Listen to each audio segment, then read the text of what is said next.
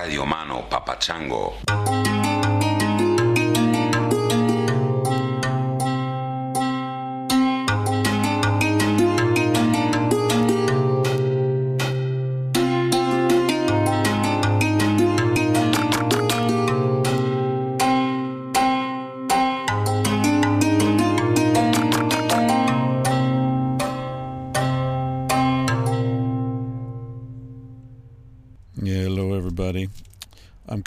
From the driver's seat of my van.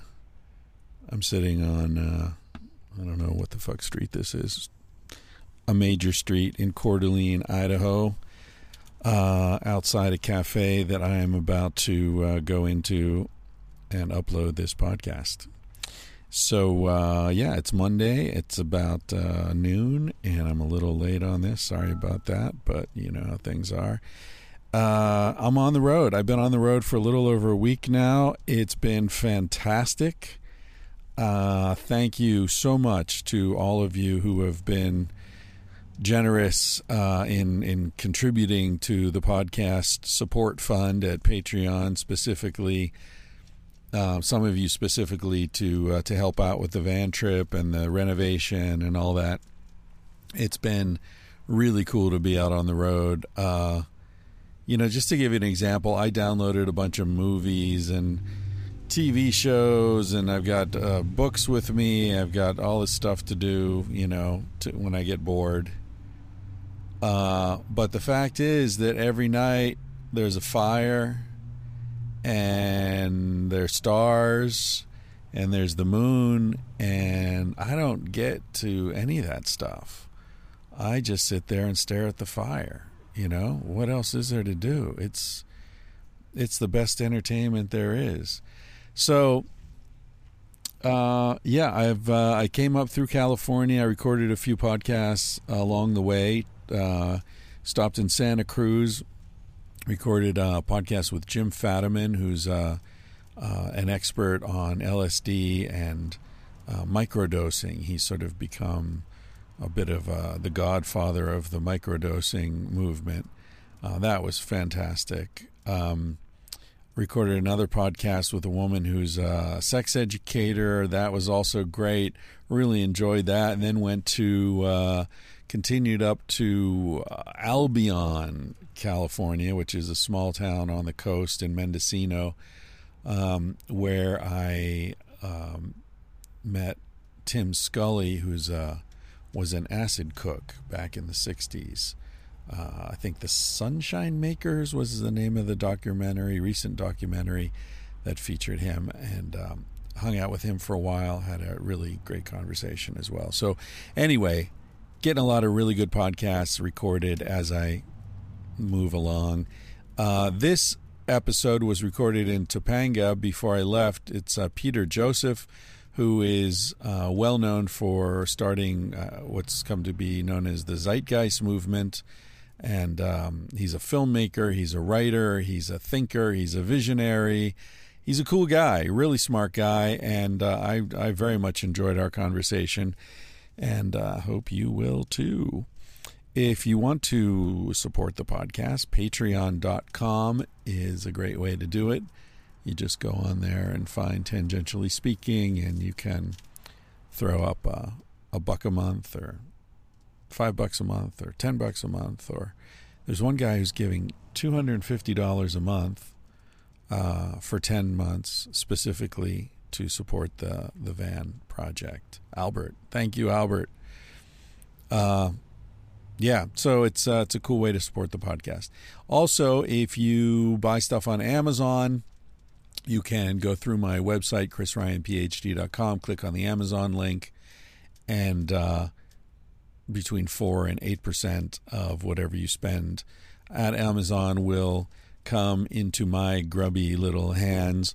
That is not to support the podcast. Amazon does not endorse this podcast in any way. Wouldn't want you to get the wrong idea there. Apparently, there's been some uh, drama involving Amazon and various podcasters. Uh, we're allowed to mention that we have this Amazon affiliate situation, but uh, in no way should we imply that Amazon supports or endorses this podcast because they don't at all. But you do. And if you can't afford to do it financially, it's very cool to tell your friends about it or, uh, you know, whatever. iTunes reviews are always helpful and stuff like that. So I'm on the road. I will continue posting once a week. It might not be as regular as you're used to um, because it's sometimes hard to find a cafe that has decent internet connectivity that I can upload a massive file. But uh, oh, Harley's Harley alert. Uh, but uh, yeah, I'll, I'll keep posting once a week. Thank you so much for your support. Hope you're doing well out there. Uh, you know, get outside and look at the stars occasionally. Believe me, it it does wonders for you. All right, sending lots of uh, bonobo love to all of you people out there in the world. Thanks for listening to this, and I'll catch you in a week. All right, cool. I'm here with Peter Joseph. Hey, Chris. How are you, Peter? Good, man. Good to be here. Thanks for coming up to Topanga. Absolutely beautiful out here. Did you come out from the PCH? No. Oh, good. Uh, I yeah. think it's closed. I forgot to warn. Oh, yeah, they've been doing construction. yeah. No fire. Oh, really? Yeah, there's there were uh, there was a fire a couple days ago. The whole canyon was closed off from the south and the north. So no one can. Two fires. Oh, that's ridiculous. Yeah, I mean, if you know the back roads, you can get out. Sure. But, but for commuters, it was pretty fucked. anyway, thanks for coming up. It does not feel like California, though. It feels like you're in a completely different place. I loved it up here. Yeah, yeah. It's when I tell people I live in LA, they picture something that does not include the red-shouldered hawk out the door there Uh-huh. screaming and owls and coyotes and stuff. But yeah, I live it here. Nice. So uh, I've been looking forward to talking to you for a long time. I think there's so much overlap in the kind of work that uh, you're doing in your worldview and um, a lot of the the raving and ranting that I do uh, in terms of the, the sort of trajectory of modern modern culture. And I mean, I don't know. I haven't had a chance to read your book yet, but thank you for sending Sure, it to me. It's uh, here. We'll, we'll we'll hold it up for the folks who are watching the video. Uh, it's the Human Rights Movement. Here new- it is. It's freshly out. The new Human Rights Movement. yeah. Reinventing the economy and ending oppression. So, what's the what's when people ask you what's the book about? What what's your every author has to come up with their Yeah. thirty second. Well, And I have that same look on my face when people ask me that Yep. about a book. Like, oh, you want me to well, the thing with- compress three years of work Yeah. into thirty seconds? Well, more like 10 years ultimately when Yeah. I started this, this kind of journey to figure out what the hell's going on in society. You know, long story short, if you can't, if we can't change the economy, we're not going to change human rights, civil relations, and all the oppressive factors that have been with human society, including gender relations, that have been continuing to to be this underlying uh, turbulence that have kept people separated, in group, out group. So we have a competitive based economy, and as I argue in the book, and it transcends things that have historically been talked about with respect to, say, Marxism or you know, collectivist versus, versus individualist societies. It's about public health. And if you take a public health perspective, or I'll put it this way if you were to take all of the peer reviewed literature on what constitutes good psychology, good you know, child upbringing, preconditions that allow for the best of the human condition to come out. You know, not the fear reactions of the lower brain, but the actual prefrontal cortex and our consciousness, our ability to control ourselves, to have incentives that actually reinforce the best of us as opposed to the worst, which is hmm. what we're doing now. We can't continue to ignore the nature of our economy anymore. We're driving, we've been driving the earth into the ground and driving society into destabilization because of a com- scarcity driven, dominance oriented, oppressive economy. Right. And we've conditioned ourselves over the past, especially since kind of the Reagan Thatcher era, as far as the West, that the government, state, and effectively democracy is bad. Because that's really what it implies when you hear people talk about the negative Yeah. Well, of the state. Reagan explicitly said the government is the problem, Yep. and yeah, they wanted to make it small enough to drown in a bathtub. I think was the illusion that there is no society. I mean, that's a profound Margaret one. Thatcher exactly said that explicitly. and it's, it's completely nonsensical. It, it empowers a, a Machiavellian quality. It empowers an individualistic, in-group, uh, oppressive type of tendency in human culture. And the new human rights movement is about shifting that precondition, shifting the economic focus from a competitive to a collaborative. I'm very specific about it too. This isn't just conjecture and me talking about broad ideological things that should happen, ideally, in the sense that, oh, we can just gesture this, oh, let's just start to work together. No, there are specific things step by step we could do to transition our economy into something very different that support different incentives, different values, and effectively a revolution of the self and a revolution of society. Right. I don't mean that in any kind of metaphysical sense. I'm very literal with this. And again, you take all the public health science, you were to put this into a giant computer that could tell you what the social system would be Mm-hmm. that would actually support the best of the human condition. I think uh, the research in that book. Uh, So, what an would such a social system look like? What are some characteristics? I mean, obviously, um, you were talking about uh, non-competitive, sort of egalitarian ethos. Yep. I mean, you, 99% of human history, as you know, is an egalitarian hunter-gatherer society. See, I was trying to maneuver you into that. You just you just turned around and marched right in. and anyone that says that Thought I was going to outsmart you there. Oh, there. Anyone that says that you know we are just bound by our, our psychology, our you know our evolutionary psychology to be these competitive, again, Yeah, yeah. that's just patently false and without Yeah. any regard for history. So you know we know that we have that inside of us. I mean, what you just said is effectively the broad view. You need a, you, you need incentives for collaboration.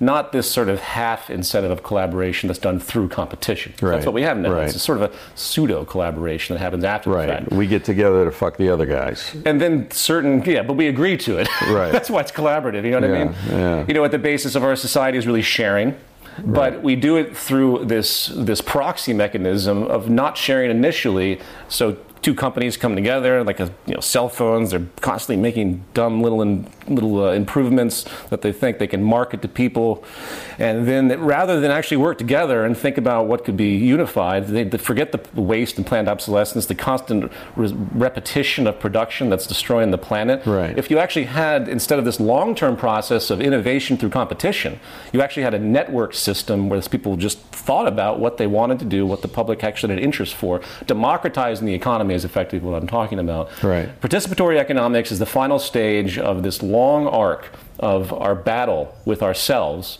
to figure out why we continue to be at war with ourselves Right. and I think once we have that, and I think other people have talked about this too, not to keep rambling, but you know, Martin Luther King, before he died, talked explicitly about an economic bill of rights in the United States. Right. And he promoted at that time, which was the most advanced thing and completely radical for the time, universal basic income, which is now being talked about. tested Again, it's coming back. Yeah. It is. Hawaii's starting to lay the groundwork. I just read. Is- Are they really? Yeah, just just within the last few days. There's a caveat to that which we can talk about. I, I advocate it. I think it's a great idea as a step. But Right. there's something to be recognized for it. Uh, excuse me. There's a problem with it in a society that's driven by debt and scarcity, where, especially now with automation, there are not enough jobs. Their jobs are slowly inching out. We know Right, this. right. Um, and what has to happen is what happened in the 70s. In the 70s, there was massive credit expansion in the West because people needed money, and the, the kind of uh, it- the kind of surplus that was generated by industry was so much that the corporations had to keep selling. So now they just started to employ credit expansion, so people would keep buying and consuming. You know, fighting the communists by consuming more. You know, there's a whole amazing history I detail in the book about how we were turned into a consumer culture.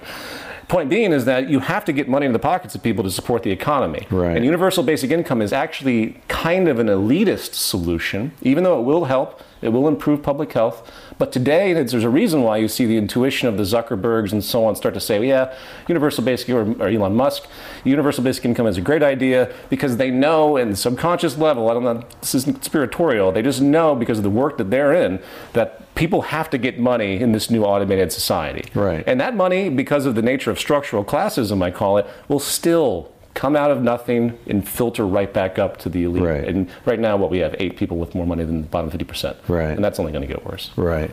So my fundamental question Yeah. about these things, uh, this this economic inequality that's obviously growing, it, it's worse than it's been in, in since the 1920s, I guess, Yep. and maybe even worse than then at this point. Um, you know, I was working on this this book, and and I was looking at the economics, and you were talking about studies of wellness and happiness, and you know, contentment with life, and all that sort of thing. And I I came upon all this research literature showing that there is no correlation above about seventy thousand dollars a year between wealth and life satisfaction.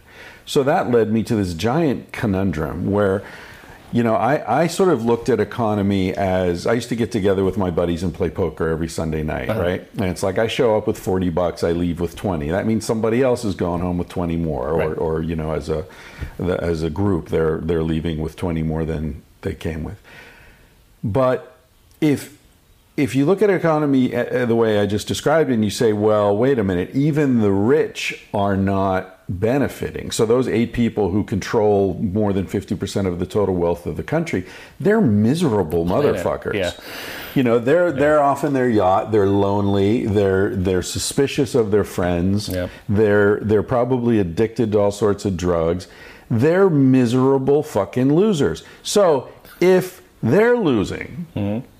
Then we're not playing poker in someone's house where my loss is your gain. We're playing poker in a casino hmm. where we all lose. Right. So who's the house?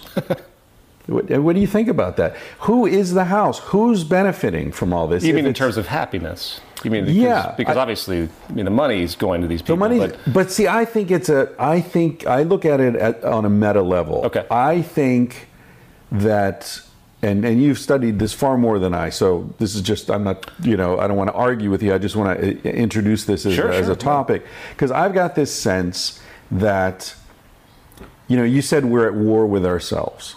That was a phrase you used a minute ago, Mm-hmm. and certainly. Um, you know that's a, a, a powerful way of looking at it, and clearly there are conflicts within the human psyche and within human nature and all that. Well, in society too. and in looking at holistic society. Sure. Yeah. But I'm coming to this sense that we're at war with. and This is going to sound crazy. um, it's like one step from lizard people, but essentially, we are embedded within organisms that, just like bacteria is embedded within us Okay. life is a is a congregation of other life. Sure. If you look at any sort of level of complexity on the scale of life, each higher level is composed of lower levels that all come together and form a system. And I, I know you're into systems thinking Sure. and you're, you're very conscious of this stuff. So my feeling is when I started looking at this, I was like, okay, wait a minute. You know, there, everything congregates and becomes something else. So what have we become? Hmm. What are we? What life form are we embedded within? And my answer was institutions Yep. religions, corporations, governments, and they're at they are uh, functioning on a level kind of like the gods on Mount Olympus, you know, in, in ancient Greece, where they've got their dramas and their conflicts and things, and we get swept around without really even knowing what the fuck is happening. Oh, sure. So Absolutely. I, I kind of look at these very wealthy people as victims, just like the rest of Oh, us. I agree. Oh, I agree absolutely. I don't demonize any of the. I don't demonize really anybody. I mean, there we can argue people's you know moral compass on a couple different levels, but they're all we're all victims in some on some level of the Right. culture and the world we've been brought into. And you're absolutely right regarding the happiness issue. Um, I'll come back to that structuralism you just mentioned too. And the second chapter of the book, I describe all the research about how people that gain lots of wealth, and it's very well researched, that automatically lose empathy the Right. higher they go up Right. and become more miserable and mm-hmm. become more addiction prone because money Right. becomes an addiction Right. and they become they become more well you know I hate to be cliche here in the in the in the modern world but we have the icon of the Trump presidency Yeah. and the all the values that clearly he puts forward winning Right. you know a complete lack of empathy you know, Right. and, and rewardingly so like they he appreciates that he doesn't care Yeah. and that that kind of embodies, I think, the the psychology, the social psychology that we we have as not only a culture but definitely pollutes the wealthy more than anybody else, which is really troubling because it's obviously the wealthy that have the lobbying power. It's obviously the wealthy that have been in control of government, Right. not just in this modern period but throughout history, going all the way back to monarchs, those that have the most resources, and are by nature the most indifferent. Nature meaning they've there's something about this arc. The more power and money you have, specifically money Exactly. leading. Yeah. So we're kind of screwed in that sense And- and because if we and- and rely on our political, objective. What's sorry, sorry to It is. interrupt you, but it's you're not just spouting some bullshit no. here. There are studies showing that the more wealth someone has, the less able they are to perceive pain in someone else's face. Did you see that study? Exactly. Yeah, that's yeah. precise. No, it's in the book too. I Yeah. talk about a lot of those studies uh, with that conclusion that yeah, we're we're stuck in a power system that's fundamentally indifferent by this kind of determinism that's Right. happened. Uh, we could you could speculate on the deeper causes of that as as Well, that's where I'm trying to go. Uh-huh. The determinism that you're referring to is. See, because we're so accustomed to thinking of it. I know you're involved in the Occupy movement and a big supporter of this, and we're so uh, accustomed to thinking the one percent and versus the ninety nine percent. Sure. And my feeling is like, it's no, it's all, it's hundred percent against this system, whether we call it uh, corporations or we call it, uh, you know, institutions or we call it the, the sort of the mega organism or whatever it is, whose agenda is against ours. And the difference between the one, per, the one percent are like the, I forget the name in, in, in the prison camps, the, the Jews who controlled the, the other Jews. And Okay. so they got a little Right. extra bread, a little extra soup, but they were the ones who turned in and Sure. you know like that kind of thing. Like they're they've sold their souls for a little extra soup at the end of the day. right. But they're still in the fucking camp with the rest of us. Well, another parallel to that is uh, is American slavery and the the separation. And this is talked about at great length through historians. Actually, Gandhi and Martin Luther King talked about it a great deal. That's where I read about it. I didn't even realize. No one taught me this when I was in high school regarding American slavery.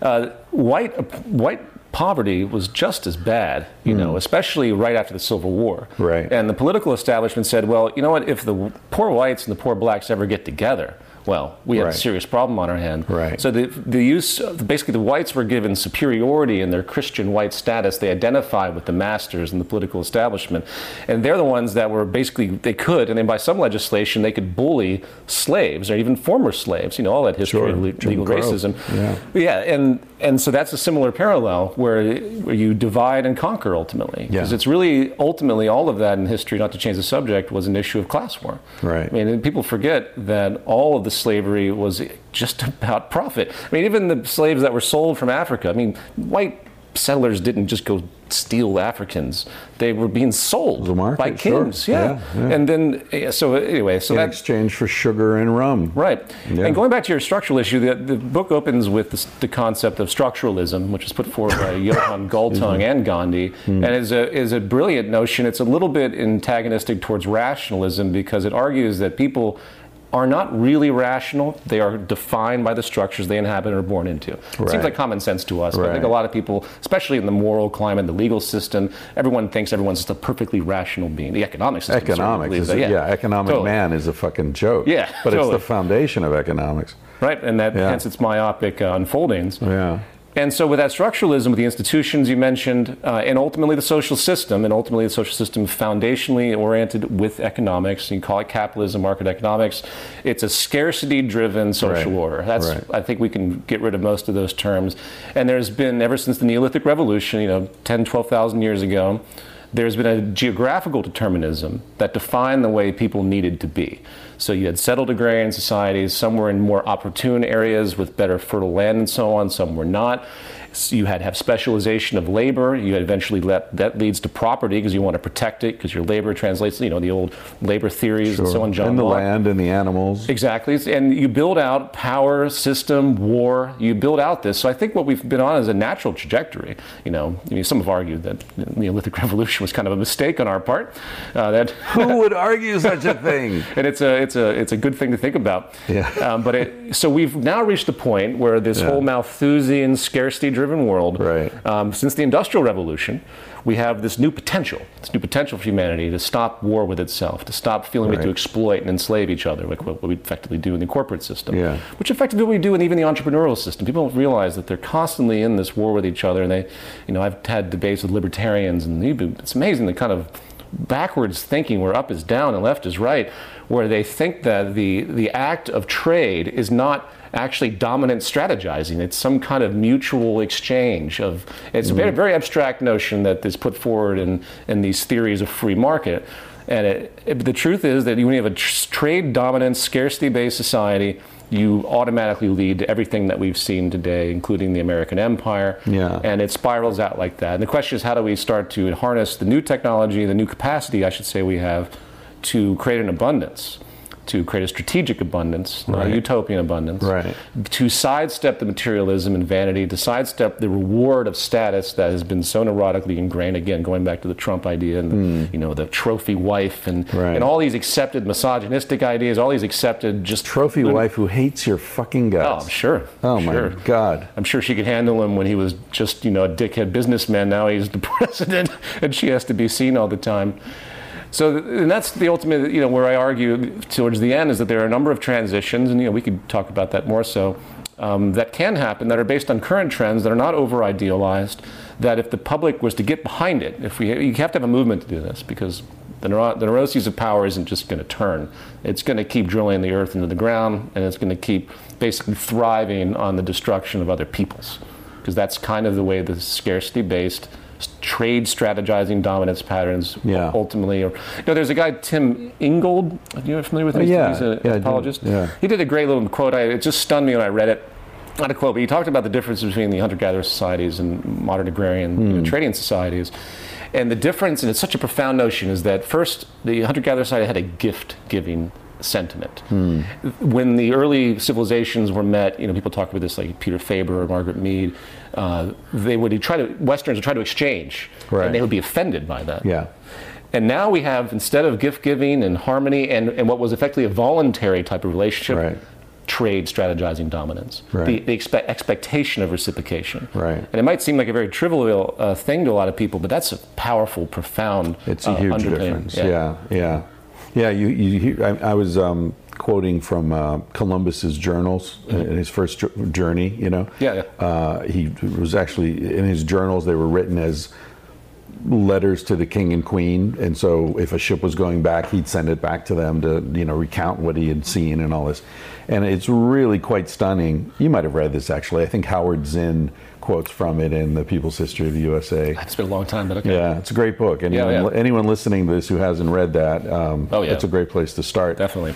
Um, anyway, he's he's uh, he talks about the, his first meeting with on uh, Hispaniola with the Taino or the the people there, and he talks about how beautiful they are, physically beautiful and kind, and if you express admiration for anything, they just give it to you with no expectations, and and he says they're surely um, the most wonderful people on the planet. They're the most wonderful people in the world, and then the next sentence is, "With 50 men, we could enslave them all." I remember that now, yeah. That- What the fuck, dude? He said You- something like, "You yeah. found paradise, Yeah, yeah. and the first thing you're thinking is, we can enslave these wonderful people instead of join them." Yeah. You know, they have a better life than you So be do. inspired by them, yeah. They're, they're the embodiment of, of Christ, you know, the actual Christ, and instead they're saying, "Well, They're no, Christian values. yeah, right? yeah, yeah. crazy." Anyway, Yeah, that's horrible. Yeah, I remember that. Uh, I think he also made a comment about we tried to show them a sword and they Oh, didn't and they know cut what their it was. hands yeah, on they it. Yeah, it was. and we yeah. all laughed. Yeah, Yeah. yeah, yeah. It's it's uh, it's a very interesting thing. I mean, that's this book I'm working on, "A Civilized to Death." It's called, and Okay. a lot of it is.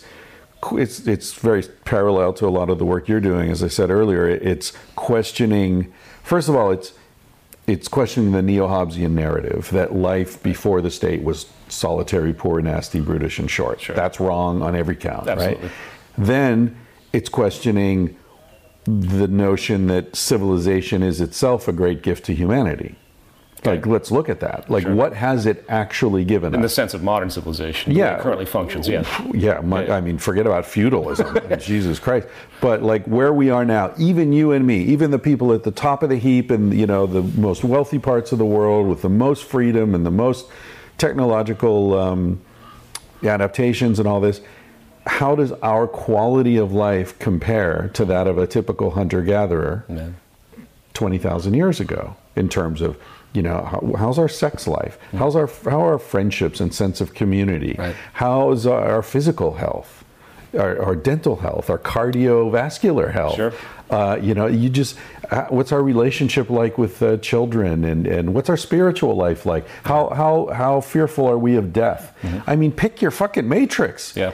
and this idea that civilization has been this incredible gift to humanity just falls apart it does. But as, as you said earlier, it's so hard to get people to see that because they're born into this structural, either brains or it's kind of like, uh, you know those things, those those ice cube. You can get those weird ice cube shapes where you Uh-huh. can make like a popsicle that looks like a lizard or something. Yep. That's like our brains. You know, they go into a mold and, and they come out.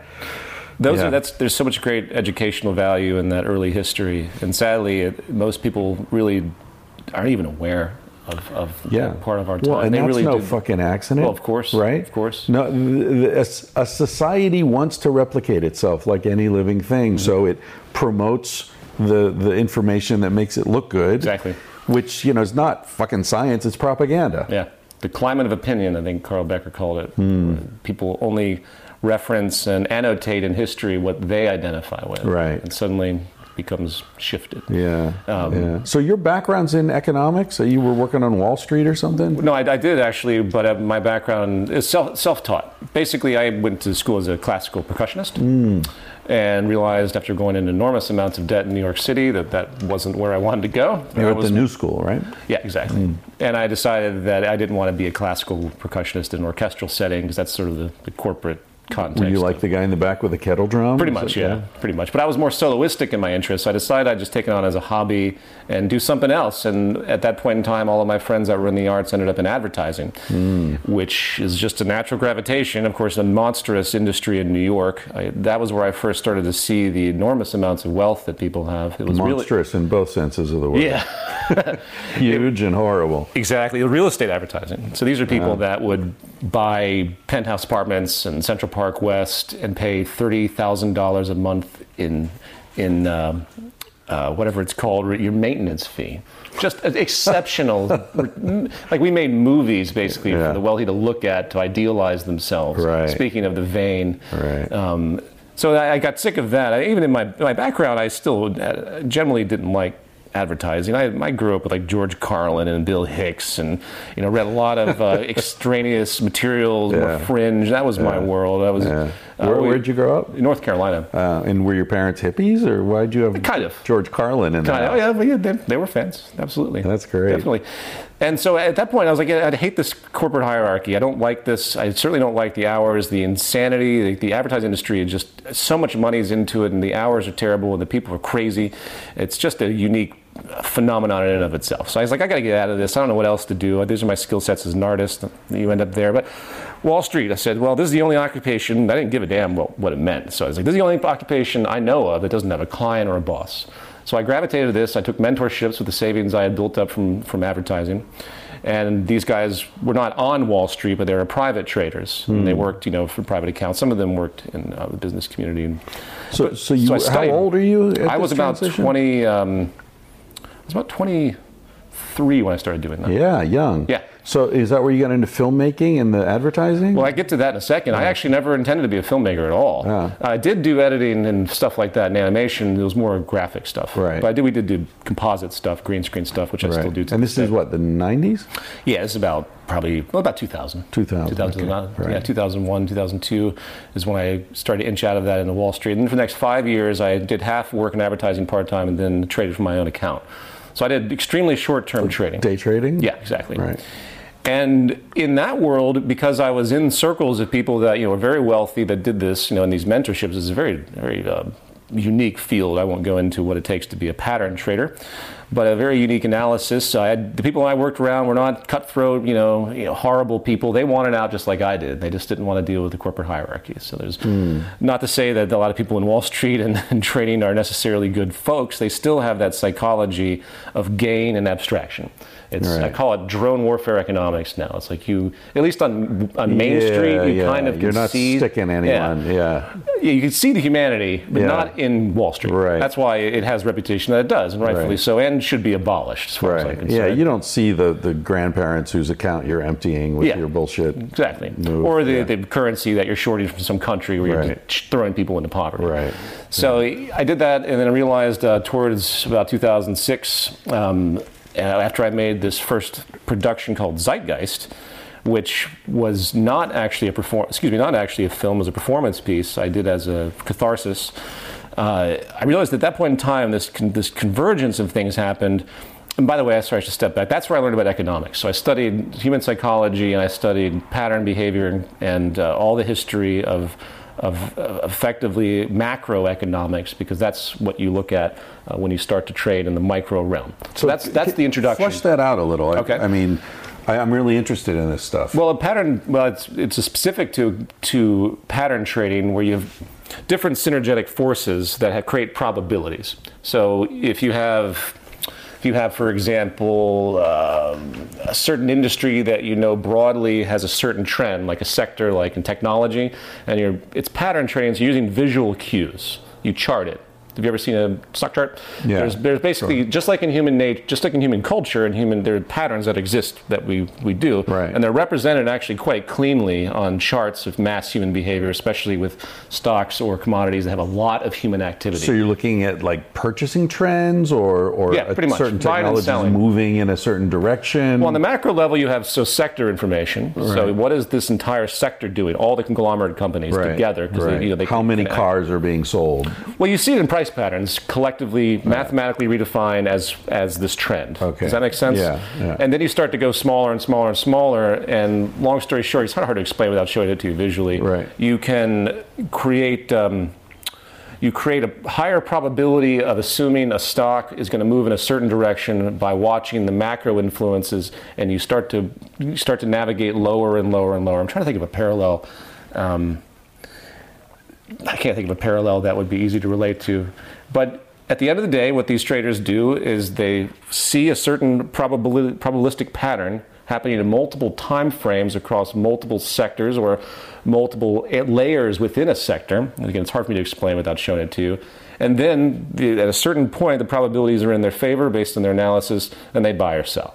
And are you buying on margin, or are you just buying I, the I- stock? and- I did buy on margin because I didn't have much in my account to, Right. to make it worthwhile. I mean, a good trader maybe will make like, maybe if they're good, maybe like 10%. And that's like, if you can get 10%, 12% a year, that's where hedge fund managers, you know, make eventually millions a year. Hmm. Right, yeah. Because they have so much money. But if you Right. make that on a $100,000 account, you can't really live off of Right, that. right. And that's with margin, you know, you have like a $25,000 account.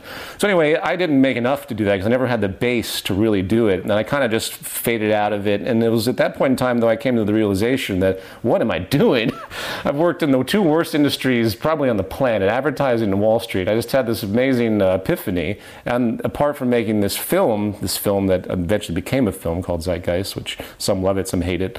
Uh, it was really an expression of the time as far as uh, as far as I was concerned. I eventually made two sequels to kind of clarify my position, then re target the audience that had followed the first one into new focuses, specifically economics, which is where I am today. And of course, the Zeitgeist movement was born out of that, which has been around for nine, ten years, which is an attempt to galvanize the world. You know. It, to whatever a feeble attempt it could be, you know, we still have about 140 chapters across 60 countries and that's the trajectory of it. But you know, going back to your question about economics, it was all that trading stuff and the and the advertising stuff. Because if, it wasn't for the advertising, I wouldn't have really seen. you were behind enemy lines. Oh, there. totally. Yeah.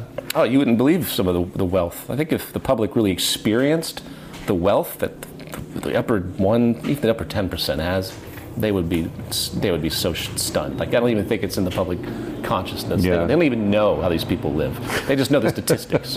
they don't know it's like what it feels like to to fly in a private jet Yeah. like every other day going yeah. around, like stuff yeah. like that. You yeah. know, no lines. Just No walk lines. right, right in. Yeah. it's straight out of. Although it's, but again, I mean, I get back. I, I take your point, and I think you're right, especially uh, in terms of you know people who can't afford to, to buy medicine for their kids or, or you know feed their kids or whatever. I mean, there's that's incredible, but but still, even at that very top level, I have a friend who who lives on a yacht. It's, Mm-hmm. it's one of those like mega mega yachts, literally a mega yacht, Sure, sure. you know, Russian oligarch kind of thing. Uh, no helicopter, but he's like one step below the helicopter. Okay. You know, he's got the sauna and the jacuzzi on the top deck and the whole thing, right? And he made his money on wind farming. So Interesting. It's kind of not evil, I guess, you know? So My argument: if someone has a billion dollars, no matter how they achieved it, they should feel pretty bad about this. well there is that, yeah. I, I- think, and, and there's a relativity to that, obviously. I mean, where do you draw the line? Yeah, and obviously, the first world compared to the third world, you could argue the same kind of thing. Yeah. Someone lives in a house like this, say, well, well, how dare you live in this house where you we have people living on the street, and but there does come a line, I think, that becomes relatively obvious after a certain point where the elitism is so severe, where the Right. options are so severe, and when you look at and compare to the how much destitution there is you can't justify it anymore. And I think Yeah. the billionaire class really, it's a kind, it is a mental illness. Yeah, yeah, it's definitely. Anyway, I, with, without getting into Sure. to, that too much, with, the point I was going to make is, you know, I've spent some time on the yacht uh, Yeah. with him, and the truth is that, you know, he's got a, a chef on the yacht who who cooks, Mm-hmm. but you know where they get their food? Where? Costco. Costco. Yeah. so all the you know, I go I go in the morning to, to you know, grab something and I go into the freezer and it's all whatever that Costco brand is, I heard Kirkland or something. Wow. It's all Costco stuff. So it's like, all right, it's a yacht, you're a millionaire, you know, you've got Egyptian cotton or whatever. But at the end of the day, you're still wiping your ass with Costco Yeah. toilet paper and you're eating Costco. Not that there's anything wrong with Costco. That my whole point is like it's you're still just a fucking person. Exactly. You know, and- Exactly. and that gets back to my earlier point about how all that wealth, you know, it's like I have a line in, in the book, and it'll probably offend some people, where I say a watch tells the time, a Rolex tells the world you're insecure. you know, Good. it's That's like good. a watch is a nice thing to have. You don't need a fucking Rolex. I can't even imagine having a mansion where you have to deal with taking care of something so severe. Even a yacht to me sounds Yeah. like too much, and then you have to employ all these people. Yeah. Like, to me, in a, to me, utopia, if I want to use that word, is not having any property. Right. Is to have the What's freedom. fucking hunter gatherers? Sure, exactly. Everything you need is just around you. And I think there's a minimalistic culture. They, they, they did a, they've done you know research on millennials these days, and they're gravitating more towards a socialistic view, Right. statistically. And they also have a deep minimalism. Like many of them don't want. They're going reverting back to you know not smartphones. They, they Van want life. a simpl- That's why I got that van. That's Yeah. a big thing. Every, like young people are like, "Fuck it, I'll live in my van." Yeah, sure. You know. and I think that's a much healthier place to be. And it, re- it reverses, and I talk about that in the book too. It reverses that that neuroses that's been generated by status and property, and the Right. and how they're associated. So, do you think we're at a unique historical moment where people are questioning this in ways they never have before, or is that just you and me in our little bubble Yeah, that's a good question. You know, I- with the internet and, and communication, people and the way the systems work, um, information is now so tailored in pockets where if you're a if you're a Republican, alt-right, Trump supporter, you can pretty much just submerge yourself in only the information that you agree with. Right. It- whether you search for it, whether the advertising algorithms are phone it, whether your social media is collected for it. Right. Uh, on the other side, you can have you know pro Bernie Sanders, you know wh- whatever, Yeah. and then that world seems like it's the only world that exists too. Like in my world, you know, at least in terms of my digital reality, uh, which unfortunately starts to define our absolute reality these days, which is a little bit terrifying in and of itself.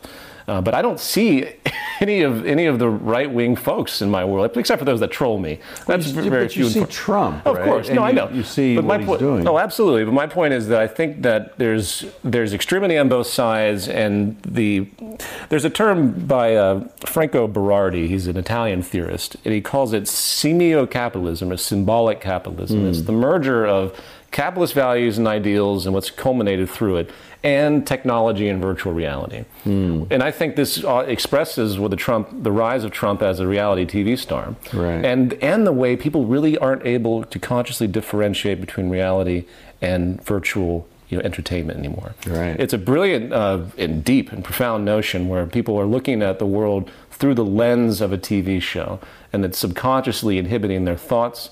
They don't have a sense of realism anymore. They have a sense of abstraction. They get off on on uh, even if it does, even in their own what pertains to them becomes lost. Uh, they they see things as a as a separate structure, as a separate kind of form of. Um, of uh, can't verbalize this well. They see things as a, as a separate symbology, a show.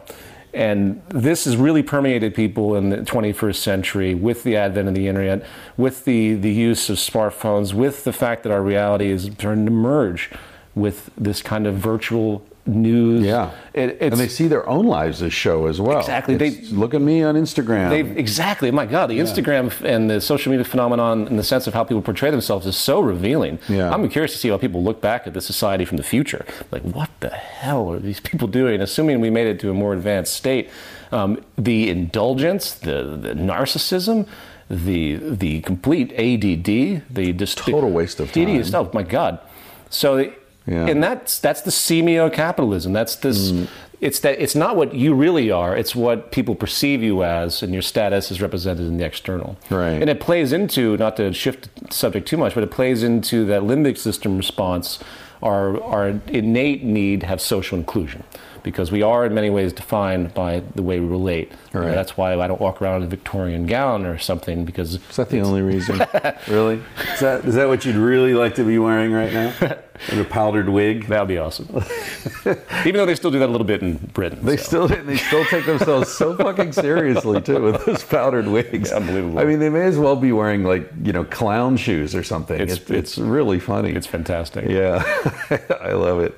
I I, I often uh, counsel you know like for some reason young people are writing to me asking for life advice, Yeah. which is you know That's good. like asking the Pope for sex advice. uh, but um, one of the things I counsel young people to do is is intentionally become ridiculous. You know, like, like young that. men should shave their heads. Yeah. I think every man should shave his head in his early twenties. Uh, you know, and in the military they do, of course. Right, right. Um, but I think everyone should do it because then when you're in your you know 30s, 40s, 50s, whatever, and you start losing hair, you won't sweat it. Yeah. It's like okay, I've seen myself bald. You know, I got used to it. People still talk to me. I you know I still had friends. People you know I still had lovers, whatever. Like deal with it, face it. Yeah. You know, get through it, and, and then leave it behind. Or yeah. you know, walk down the street wearing a ridiculous fucking goofy clothing, and just like l- watch people laugh at you. Very healthy. Yeah. Yeah, and then go home and be like, "Oh, people laughed at me today, and nothing changed." Yeah. you know. Yeah. Yeah, I, I think that's important. I forget what that has to do It with. tra- well, it traps. oh, the powdered wigs. Yeah, well, it also it traps people because their identity is now so locked in, especially in the virtual realm. Because when something's on the internet, it never really goes away. So people are terrified to, to move against the grain. I, I criticize the scientific and academic community quite a bit these days because I don't understand how the intelligentsia of our world hasn't come to the same conclusions regarding the influence of and destructive nature of our social system. At a minimum, the ecological reality of what we're doing should be apparent to all. You can't have a system based on consumption and turnover where jobs are are a, are a outcome of demand, and demand is an outcome of people consuming, and more the better. Right. Especially in a high productive society we have now after the technological, uh, excuse me, the industrial revolution. You know, we we people are making so much and with more with less. You're familiar with Jeremy Rifkin? Yeah. So he's he's did a great job in the more he calls it zero marginal cost. And he, you know, you look at this capacity for us to create more and more with less and less, and what it's led to due to consumer culture is extremely cheap things that break, so people will buy more of them. Right. You know, you go back and look at the technology. And fewer jobs because of robotics. Because of robotics. And all that, yeah. And I mean that, that that's a that's a sideline, but uh, back to the ecological issues. No way you could consider this to be sustainable. Yeah. It- It's No, it, it is the root of it's the ecological- actually. I mean, you mentioned Malthus earlier, Right. And uh, for people who aren't familiar with Thomas Malthus, he argued famously that the population grows exponentially, whereas the food supply can only grow arithmetically. Right. So you know you can have five acres and turn it into ten acres, but in the meantime, you've had. Uh, you know, 500,000 people who have become 250,000 people because we uh, reproduce. I, I write about him Mm-hmm. uh, in Sex at Dawn and then also in this. He was totally wrong. Yeah. I mean, it made sense in the abstract, but he had assumed that human population had always grown at that rate. He was basing it on the population growth of of European settlers in North America. Right. You know, an empty, essentially empty, because they were killing the Indians and the disease was wiping them out Right. environment. And when you look at actual hunter gatherer uh, population, it remained virtually steady for hundreds of thousands of years until the Neolithic Revolution, Right. when it started going nuts. Right. So this idea of growth, population growth being uh, an inevitable aspect of, of human society is totally wrong. yeah. Yeah. So, Absolutely. so what do you think? You, uh, well, before we get into that, I, I Okay. there was something you said earlier that I wanted to to explore a little bit, if you're willing. Mm-hmm. That moment when you said you had an epiphany, Mm-hmm. and you're like, "What the fuck am I doing?" you know, advertising, investment. Yeah, yeah. What am I doing? What was that moment? What what triggered it? How how old were you? What was going on in your life? Because I I, think a lot of people never have that moment.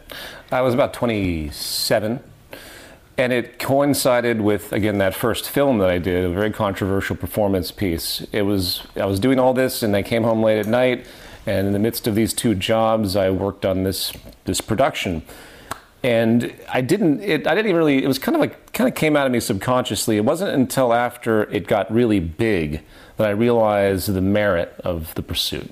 Does that make sense? Yeah. It's like it's as though the realization didn't come from me. It came from the power of the reaction.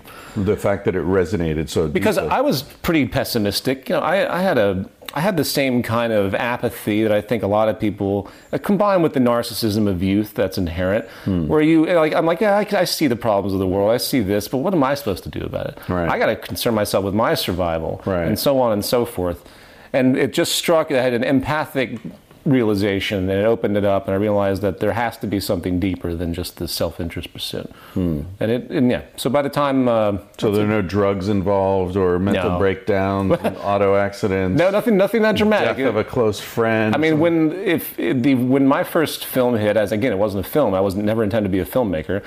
It it caused such a massive reaction. I was attacked by amazing press, you know, New York Times, uh, the Skeptic Society, because I talked about religion and they didn't like how I did it, even though it was it was in line with a lot of. I got the enormous amount of trolling and hate sites. I, I'd I've spent at least twenty thousand dollars in lawsuits pulling websites down because they were completely propagandized lunacy, doxing my parents' address and all this stuff. I mean, the, the contrast of all of that between the hate and then the support. Like enormous amounts of support that people came in. I had uh, emails. I still have a like great majority of them. The email account I had set up on the website. You can go. You can see an email come in roughly every minute for at least seven months. wow. And it was lunacy. I'm not exaggerating. How many people have seen the film at this point? The before Google pulled the counter on it when it shifted because this is a time when YouTube didn't exist. At least it didn't have uh, Ah. full length videos. This is Right. Google Video, the very first kind of full, you know, uh, video site that had full feature length films. Uh, it was about 50 million before they pulled that, and that was in about that was in about nine months of time. And then they got really nervous shit. about all these weird videos that were up at the top of their ranking system. So they pulled it and they, they dropped it. It's like they reset everything. And then it got moved. I, as of right now, I peg the three films at about a quarter of a billion people, but it's probably more than that because it's been translated into at least 60 languages. And it has a life of its own since it was released on the internet. And I didn't actually restrict it in copyright, at least initially. I have certain restrictions now because of, of things have changed, uh, especially with people taking samples of it and making money off of it in other ways. But it, I, the expansion of it, like I'll go to countries that I've never really thought about the influence of that film, especially after a decade, and there's just this enormous number of people that were influenced by it that Yeah. I, I never would have expected. That so I really don't know. I That's a wild experience. it really was, and I think that was really the revelation. It's like, well, I see I have a, a role now. Ah. You know, and sometimes I think it takes that kind of external pressure to get people to snap out, make them feel a sense of purpose, That's and to reinforce what they've intuitively felt anyway. Right. So you made your statement before you knew you were any sort of a spokesman. Pretty much, I would have gone right back to my b- bizarre world uh, after that production if it wasn't for the impact that it had. And were you in? A, were you married or a relationship or anything? I was I had girlfriends, Yeah. but no, nothing, nothing like that. But you didn't have like a partner who was like you Not know, really, no, not at that exact point in time. no. reflecting it. Yeah, yeah. Well, that's interesting. I mean, you're you're really lucky that happened. You know, so many people get into these worlds where it's like, yeah, this isn't really my world, but what else am I going to do? And it's too late to change. And next thing you know, life's gone by, and you're a fucking advertising executive. Yeah, right.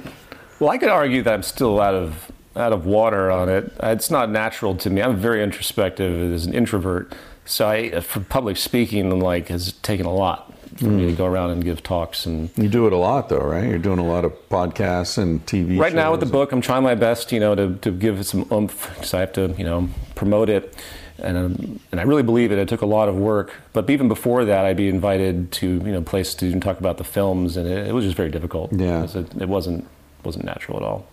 Well, you're good at it. I, I hope so. You're very articulate. I hope I've gotten better. Yeah. Um, the the films you edit the films and you, Yeah, I did everything. You did everything. Yeah, even the music. Really well done. Oh, thanks. Yeah. Yeah, it seems it's like anything you create. You look at it ten years later, you're like, eh, you don't want to.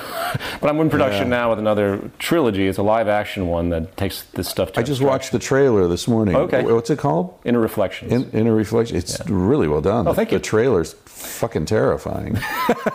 it's it's got sort of a matrixy vibe Yeah. to it, and it's a mixed genre piece, so the trailer's a little misleading.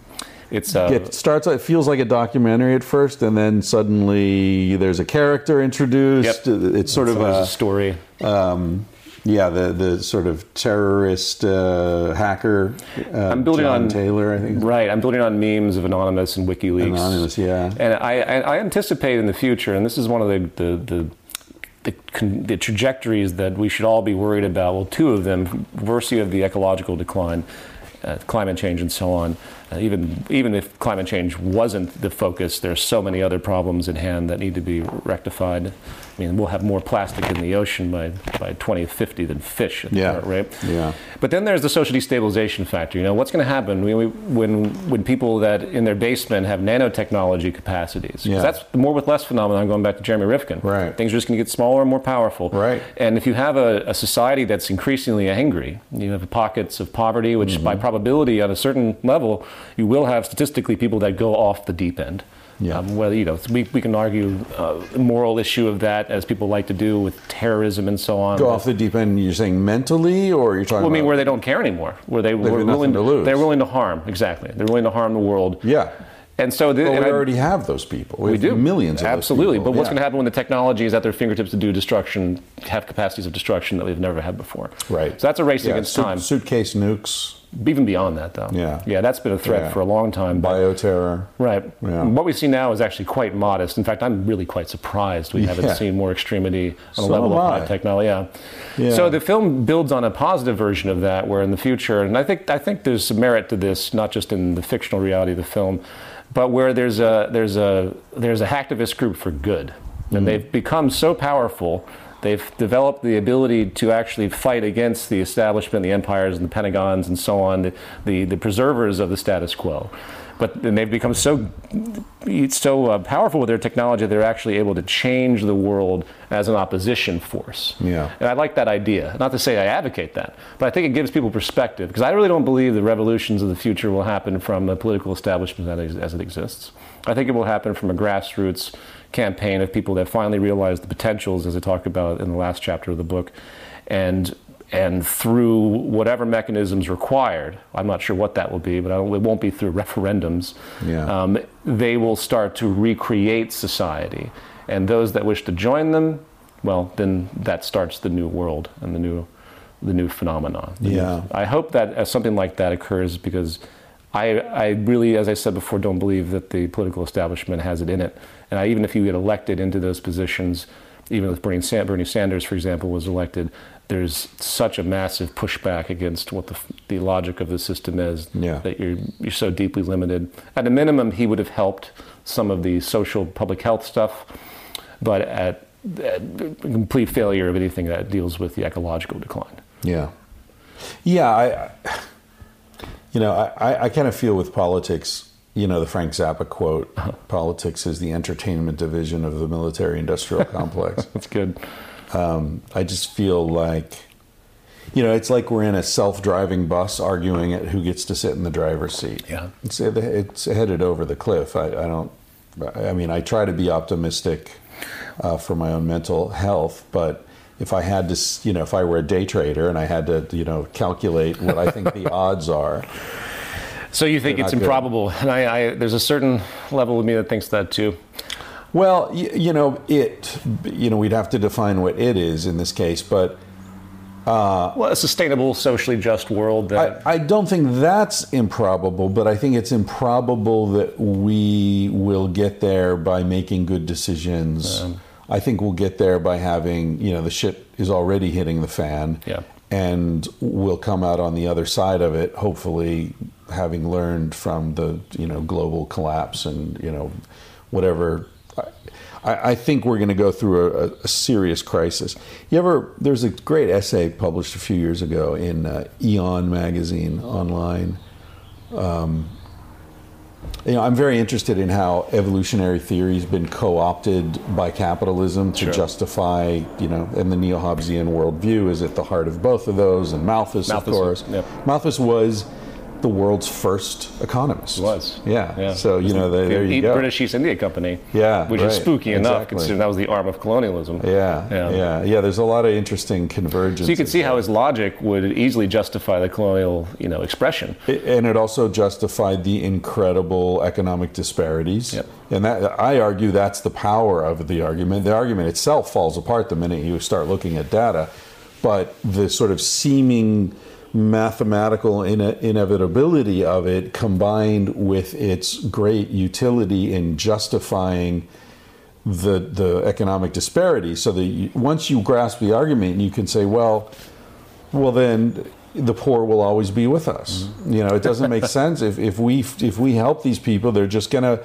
reproduce and then we'll have the same problem we had before so there's no it, you're not actually being compassionate by helping poor people you should just they're always going to be there Yeah, there's that great Malthus quote where he, he I don't know if you've read that. I can't remember. I can't state it verbatim, but he actually goes the reverse. He's like, we should push the poor near the swamps. Uh, and So he, he, he berates the well-meaning uh, men, but but ignorant men that try Right. to help reduce this problem. And you know who the well-meaning but ignorant man was that he was had in mind his father Really? Yeah, there's a very deep sort of Oedipal thing going on. Really? Because his father uh, was good friends with um, uh, Goodwin, I think his name was, who was an extreme progressive. I remember Goodwin. Yeah, he was Yeah. socialist more or less. Yeah, yeah. And, and he argued that at that point, and we're talking what, early 1800s, I Mm-hmm. believe, Um, he, he used to come over to the house, and, and uh, Malthus's father and Goodwin would sit at the table and debate, and young Thomas would sit there and join in. And so, like a lot of young people, he defined himself against his father and against his father's ideas. Interesting. But Goodwin was arguing uh, for equal rights for women. This is like 1812 Mm-hmm. yeah, or I remember something. reading his work a long time ago. Yeah. He also, his daughter was uh, the author of uh, Frankenstein, Oh, really? Mary Shelley. Mary Shelley. Yeah. And uh, he was also arguing for redistribution of wealth, essentially what we're calling universal basic income at this point. Uh, so he was this very progressive guy, Yeah. very close with Malthus's father. So young Thomas, of course, had to like say, "Dad, you're wrong, and here's why." Prove you wrong. And his father encouraged him to write an essay explaining his ideas. And Tom, eh, Malthus was like in his early 20s, I Yeah. think, when he wrote that. The population essay. Yeah, yeah. Wow. So I didn't know that at all. Interesting. Interesting. Yeah, so it all gets so so Darwinism gets co-opted Oh, yes. into this argument. Like, oh look, nature, it's all red, you know, bloody red in tooth and claw. It's all competition. That's how species adapt and advance by killing one another. Of Which is nonsense. Yeah, it's nonsense. Yeah. Darwin would say it was nonsense. He did say it was d- nonsense. Yeah. But again, the utility of the argument is more important than the, the integrity of the argument. True. Yeah. Yeah. So And there you have the whole psychological underpinnings of modern philosophy.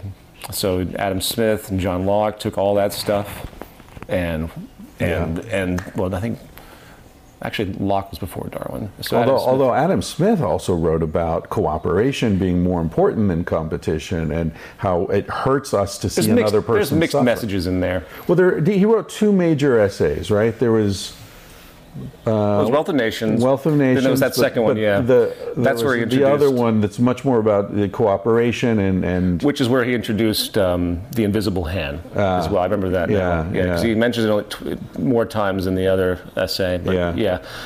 He, he- Smith wasn't uh, a nefarious figure whatsoever, but it, it represents a point in time. And the idea of the invisible hand has been I guess you could say, exaggerated.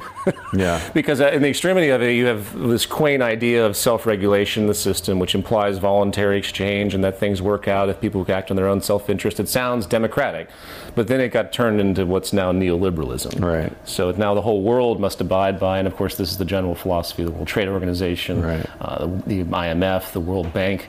Pretty much, you you are a neoliberal entity, and if you're not, then well, you're going to see the wrath of the rest of the neoliberal world because you must be a dictatorship. You know, you, you you see this rhetoric from from Cuba to Iran to to Venezuela. Uh, it's really unfortunate on that macro level that those societies that, to whatever dis- discredit they deserve, still have tried to do something a little bit different. And we've been weeding this out ever since the fall of the Soviet Union. Suddenly, the hegemony of the capitalist structure prevailed, even though it was really done through trem- tremendous sabotage against the Soviet Union. You know, uh, the mythology of, uh, of, of communism as it existed historically is ever pervasive and, and completely quite wrong when it comes to Western education.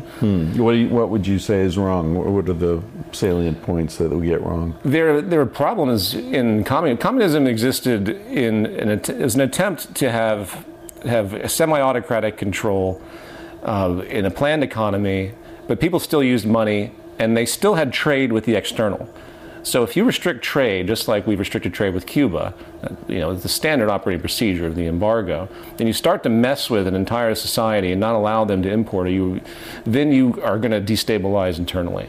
And then there's the propaganda, of course, of all the death tolls of the, the, Black, the Black Book of Communism, this big held up, you know, pro-capitalist book that says 100 million people died due to communism. They don't talk about that it largely was due to famines, and those famines were consequential of the global economy and the global the global issues that were happening between the West and the Soviet Union. In other hmm. words, there are other factors that were creating the death tolls. Right. Not to mention that death toll is largely exaggerated. I want to throw this out there because I get this argument all the time with people that get these polarized ideas between communism and capitalism, and they can't see any nuance between the two. In capitalism, the, the, the signature attribute is economic inequality, right? That is the birth of classism in, in the Neolithic Revolution. Right. So you didn't have that before. And consequentially, you have poverty and socio, socioeconomic inequality. And in, and this is done by an, an analysis, um, uh, Kohler and Alcock, if I remember their names being pronounced correctly, uh, in the 1970s, they analyzed what death tolls based on uh, average lifespan were being created through inequality, unnecessarily so. And they estimated 18 million people died. This is a long time ago, but the statistic still holds true. I did a, a recent analysis of it. 18 million people, conservatively speaking, die because of unnecessary condition due to what's called structural violence. It was done through the Gandhi Institute. Um, also, another figure is Johan Galtung. He's another one that presented this information. So, 18 million people die every year effectively due to the inequality generated by the capitalist structure, which means that in less than six years, more people die because of capitalism than the entire century of communism. Hmm. And I think people, I don't state that to support communism. I state that to show the, the crazy relativity that people have. You know, when people think of violence, they think of a gun pointed to your head. Right. But there's a deeper, much more insidious form of violence that Right. comes from the structure. Exactly. The chain reactions. We're all pulling these levers on a giant machine. Yeah. We don't realize that our little self-interested mechanisms are supporting a system that's putting out an exhaust of Right. death and destruction. and you know, poverty said it. Yeah. Excuse me, Gandhi said it the best. Poverty is the worst form of violence. Right. And that can't be understated. So you must have some interesting ideas about the argument Steven Pinker advances. in- Which ones? Well, the the in the Better Angels of Our Nature, Mm-hmm. I think his last book about uh, how we live at the most in the most peaceful era in you know the You know, existence of you know, the it's funny. Um, yeah, he. Uh, I. I didn't read that book, but I did read um, The Blank slate. The. Blank Slate. And Pinker is a unique character. Some things I agree with. Some things feel ideologically driven to me. Yeah.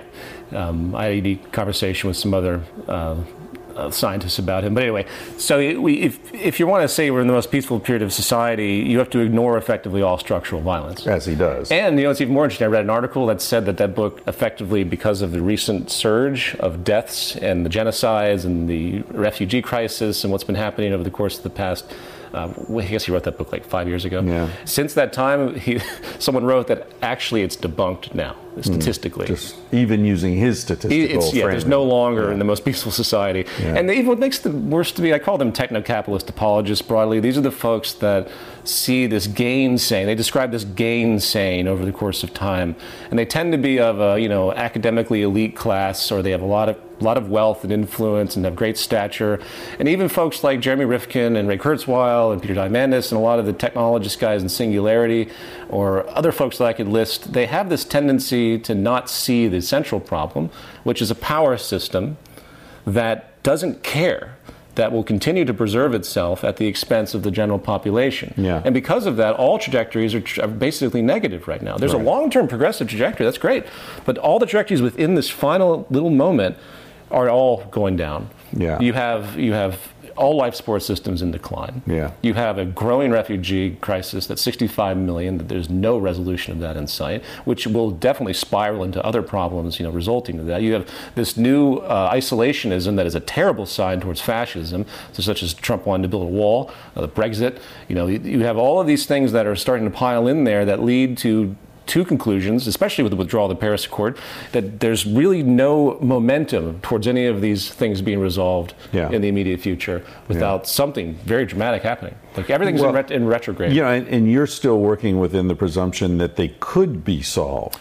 You know, the thing about points of no return is that sometimes you pass them. yeah, no, I agree with that. You know, but nobody wants to talk that way. I guess- I love how everyone's like this argument of like, well, I have to be an optimist because I have kids. Like that's not rational. That's not rational. No. You don't have to be. An Well, here's the way I see it. Then I don't see I see collapse uh, occurring on multiple levels, and I also see the potential for if the if there was a galvanized community for change. But I think what's most probable is you're going to have the continual collapse. I don't believe in a global collapse because it's not perceivable.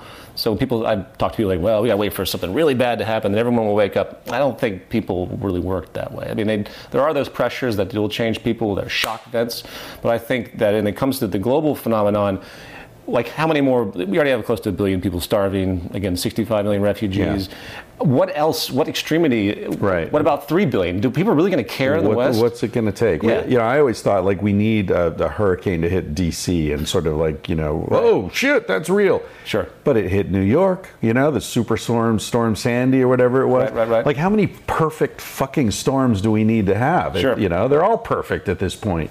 Sebastian Junger must feel weird about that. You Who? know. Sebastian Junger. He, he invented the phrase "the perfect oh, storm." Oh, did? wrote Okay. the, book about it. Right, right, right. And now it's everywhere. Like you know, Yeah. it's, it's weird to see it. So my point being is, is there's no real moment of realization, except for an educational requirement to get people. Again, why the book was written to get people to understand that there is a direction if there's a galvanized community to move forward. There's a way. There's a place to go. There is there is hope. Yeah. Uh, now, probabilistically, whether we get there, I'd say the probabilities are against us. I stay as a, my catchphrase is the kind of change that's required will happen one way or another. It just depends on how much suffering has to incur Well, before that, it does. that's what I was saying earlier. I right. think w- uh, we as a species will get to a sustainable place, but there might be 50,000 of us. Yeah. And it might be on a planet that's, you know, 80% uninhabitable. yeah. But um, anyway, I, I was referring to this essay earlier. I, I, I, we got sidetracked, which is great. This whole the whole point of this podcast is to get sidetracked. Good. Um, but I think it, it would be a useful thing for you as a as a metaphor. Um, the guy talks about. Uh, I think the essay is called "The Selfish Meme Must Die" or something, or "The Selfish Gene Must Die," and he, he sort of gets into the the Dawkins selfish gene thing, which of course is hugely ideologically driven. It's not accurate scientifically speaking, but Right, it's right. very useful for capitalists to think about. And Right. uh, anyway, he uh, he talks about how he was at a conference, and he just happened to walk into this um, this guy who was talking about locusts, and he was talking about a, a species of locust that's in North Africa. That's the sort of biblical plague of locust, Sure. locust, Yeah, right? locust. And um, turns out that this locust begins life as a grasshopper. And many of them will live and die as grasshoppers. Grasshoppers are dispersed. They live, people have heard me talk about this before, so I'll try to boil it down. But they live independently. They're, they're chill. They don't attack each other, whatever. Right. Then the rains come. There's lots of green, and the population expands rapidly. Then the rains stop. The green starts to uh, reduce, reduce, reduce. So the population density of these grasshoppers increases, Okay. and it gets to a point where the population density triggers dormant genes. Wow. And now the individual grasshoppers transform into locusts, not over generations. One, it's like a Mr. Jekyll or Dr. Jekyll, Mr. Hyde thing. Fascinating. And so their front legs get shorter, their back legs get longer, their coloration changes, their head changes shape, and they become very aggressive. They start attacking each other, they become cannibalistic, and then they start to swarm. That's amazing. So no the idea. swarms are millions of these locusts trying to bite the one in front and Right. the one behind trying to bite you. Right. It's fucking capitalism, man. it's this hyper competitive. That's a great analogy. Yeah, and they swarm across North Africa. They eat everything. Right. And then when nothing's left, 95% of them die. The 5% that are left go back to being grasshoppers. Do they really? Yeah. Wow. That's amazing. I had no idea. So that's that is that's my vision of the future. That there will be some grasshoppers, but it's going to take a giant die off.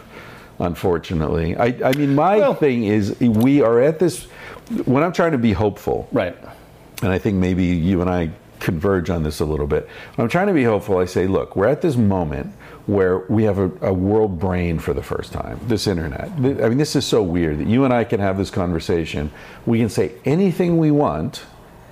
And then I push a few buttons, and hundred thousand people can listen to it, sure. or, a million, or you know, whatever. But at least right. hundred thousand will, right? Sure. sure. Um, and it's archived forever. It's freely accessible. There's no password. There's no. You don't have to be white. You don't have to be a man. Right, you don't right. have to. So Incredible. Yeah, that's an incredible moment in human history. It's never existed before.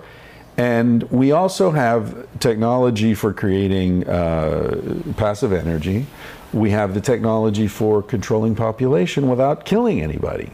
Right? We, we can get vasectomies. We can, you know, there's all sorts of birth control. It can also change the precondition, as you pointed out earlier, where if you actually get people out of poverty, their numbers now lower in contrast to the Malthusian view. Well, and if you, I mean, my dream is to try to combine population control with universal basic income because so many people, as you know, have kids as a way to sort of uh, provide for them in their old age. Sure. If you're like, look, everybody, everybody in the world is going to get the equivalent of $1,000 a month or 2000 a month in your local economy forever, you don't need to have a bunch of kids. True. Right? Yep. And in fact, the fewer kids you have, the more money you'll get. That's a good So incentive as build well. an incentive in, like, Yeah. hey, you didn't have any kids, you're doing a good thing for the planet. Here's an extra 500 bucks a month. Yeah. Well, people are going to stop having kids. Yeah, that would be a great incentive, absolutely. Yeah. You're right. That, take, that touches upon a lot of sensitive issues. You know, I'm, I'm at an age now where I see all my friends having kids, and I ask them, so why? yeah. And their their response generally is they have that biological need. I know that in the if females seem to have the biological clock that seems to be relatively well established. Do you agree with that? That there's a general gravitation as women mature that they they gravitate towards wanting to have kids, or is that more of a cultural issue? Do you think? I, I, I mean, I'm not a woman. I, I can't speak to that experience. But there's I, been some studies I thought. I have plenty of women friends who say "N- oh, never, too. never happened. me too, but at the same time, I, I know. But but let's look at another. Let's look at it. You know, Okay. from my the way I look at things, right? So I look at that. I say, okay, wait. Now we're calling that a biological impulse to have children. What if that's a biological impulse to be nurturant and to to be around children? What if it does? It's not about having children, and I think that's pretty. I, I did an interview one time with a woman. Um, and we were I, I was saying something about how hunter gatherer paternity is you know we assume it's sort of built into the evolutionary psychology view that men are very concerned with paternity and so they would only share resources with a woman who's only having sex with them and it's this whole Okay, you know right. the basis of this argument which I found in my research to be totally baseless Okay. Um, And I was talking about that with her, and there like I, there are societies in the Amazon who believe that a fetus is literally made of accumulated semen. That's right. I remember that from your TED talk. Yeah. Yeah. So the so like the idea that one man, one sex act could create a baby is not well established. Sure. Right. Sure. Anyway, uh, so I was talking about this and and and talking about how in hunter-gatherer societies. Uh, and and other societies, even agrarian societies, often paternal responsibility for a child is not biologically determined. It's the mother's brother who has to take care of the child, or it's a clan system where oh you're in the Otter clan, well that means I'm going to take care of you. Right. And so th- this assumption that the nuclear family is this sort of essential unit of human uh, social organization is totally Yeah. without basis. Um, anyway, she said, you know, I just I adopted a kid two years ago, and I, I had my own I had a uh, child biologically a couple years before that, and I can tell you, there's no difference. Yeah. There's no difference. I held that baby. I love that baby just as much as the one that came out of my body. There's no difference. Sure. So, the biological clock, I might look at it and say, we evolved in small hunter gatherer bands where if there's a baby, everyone's taking care of it. I feel, I see a baby, I want to pick him up and play with him and hold him and protect him and Right. teach him. And it's not my baby, so why do I feel that? Yeah. So I, I would argue that it's not a biological clock. I would argue that, that women and men, but women to a greater extent, want to be around kids, want to help kids, want to protect them, want to feed them, want to, you know. And, it, and the only way to do that in this world is to have your own. Right. Because we live in these weird fragmented units, you know. It's true. It's lack of tribalness. Yeah, Yeah. a lack of tribal community. Well, so, you know, then I asked, and I guess that's where that. I agree with that. I think there's the nurturing tendency. There's that need th- Right. for just that, as Right. opposed to something that you own or a child. I mean, but I do. cat ladies. Why, why do they have 20 cats? Yeah, it's true. You know? or pet owners in general. I think Yeah, it's sort of- exactly, yeah. There's, there's probably some truth to the fact that people that don't have kids tend to get pets. You're my baby. Oh, my little baby. Oh. But I will say that there is something to say about there's something about culture that people develop an emptiness in this culture. Yeah. And I think that they have to fill that void. And I think Right. once they reach this kind of age, children seem to be something that fills it. And I'm not sure Children, if that's money. necess- money, yeah. You know. I'm not sure if that's necessarily healthy. Um, Yeah. You know, it's, a, it's a difficult subject. You know. Well, I think uh, what I've seen, and this this relates back to the whole economic argument that we began this conversation around. I I have seen a lot of people whose lives are essentially meaningless, and they're smart enough to know that what they're doing is bullshit. They're you know managing fucking office buildings or whatever it is. You know, at best is meaningless. At worst is destructive and horrible. Degrading. And w- how do they make it meaningful? Have kids. Yeah. Well, Yeah. I, I do this because I'm taking care of this kid. This Yeah. kid's going to change the world. This kid's going to be great, and I have to pay for college so he can, you know, become. Yeah, yeah. Come on, man. This is all. You're just offloading all your own personal responsibility onto this poor little kid who doesn't. And also, whoever said that not existing is worse than existing? Exactly. it's not like by not having a kid, you're killing a kid. Well, I, I, not- make, I make the argument in the book, you know, we have a moral debate of abortion.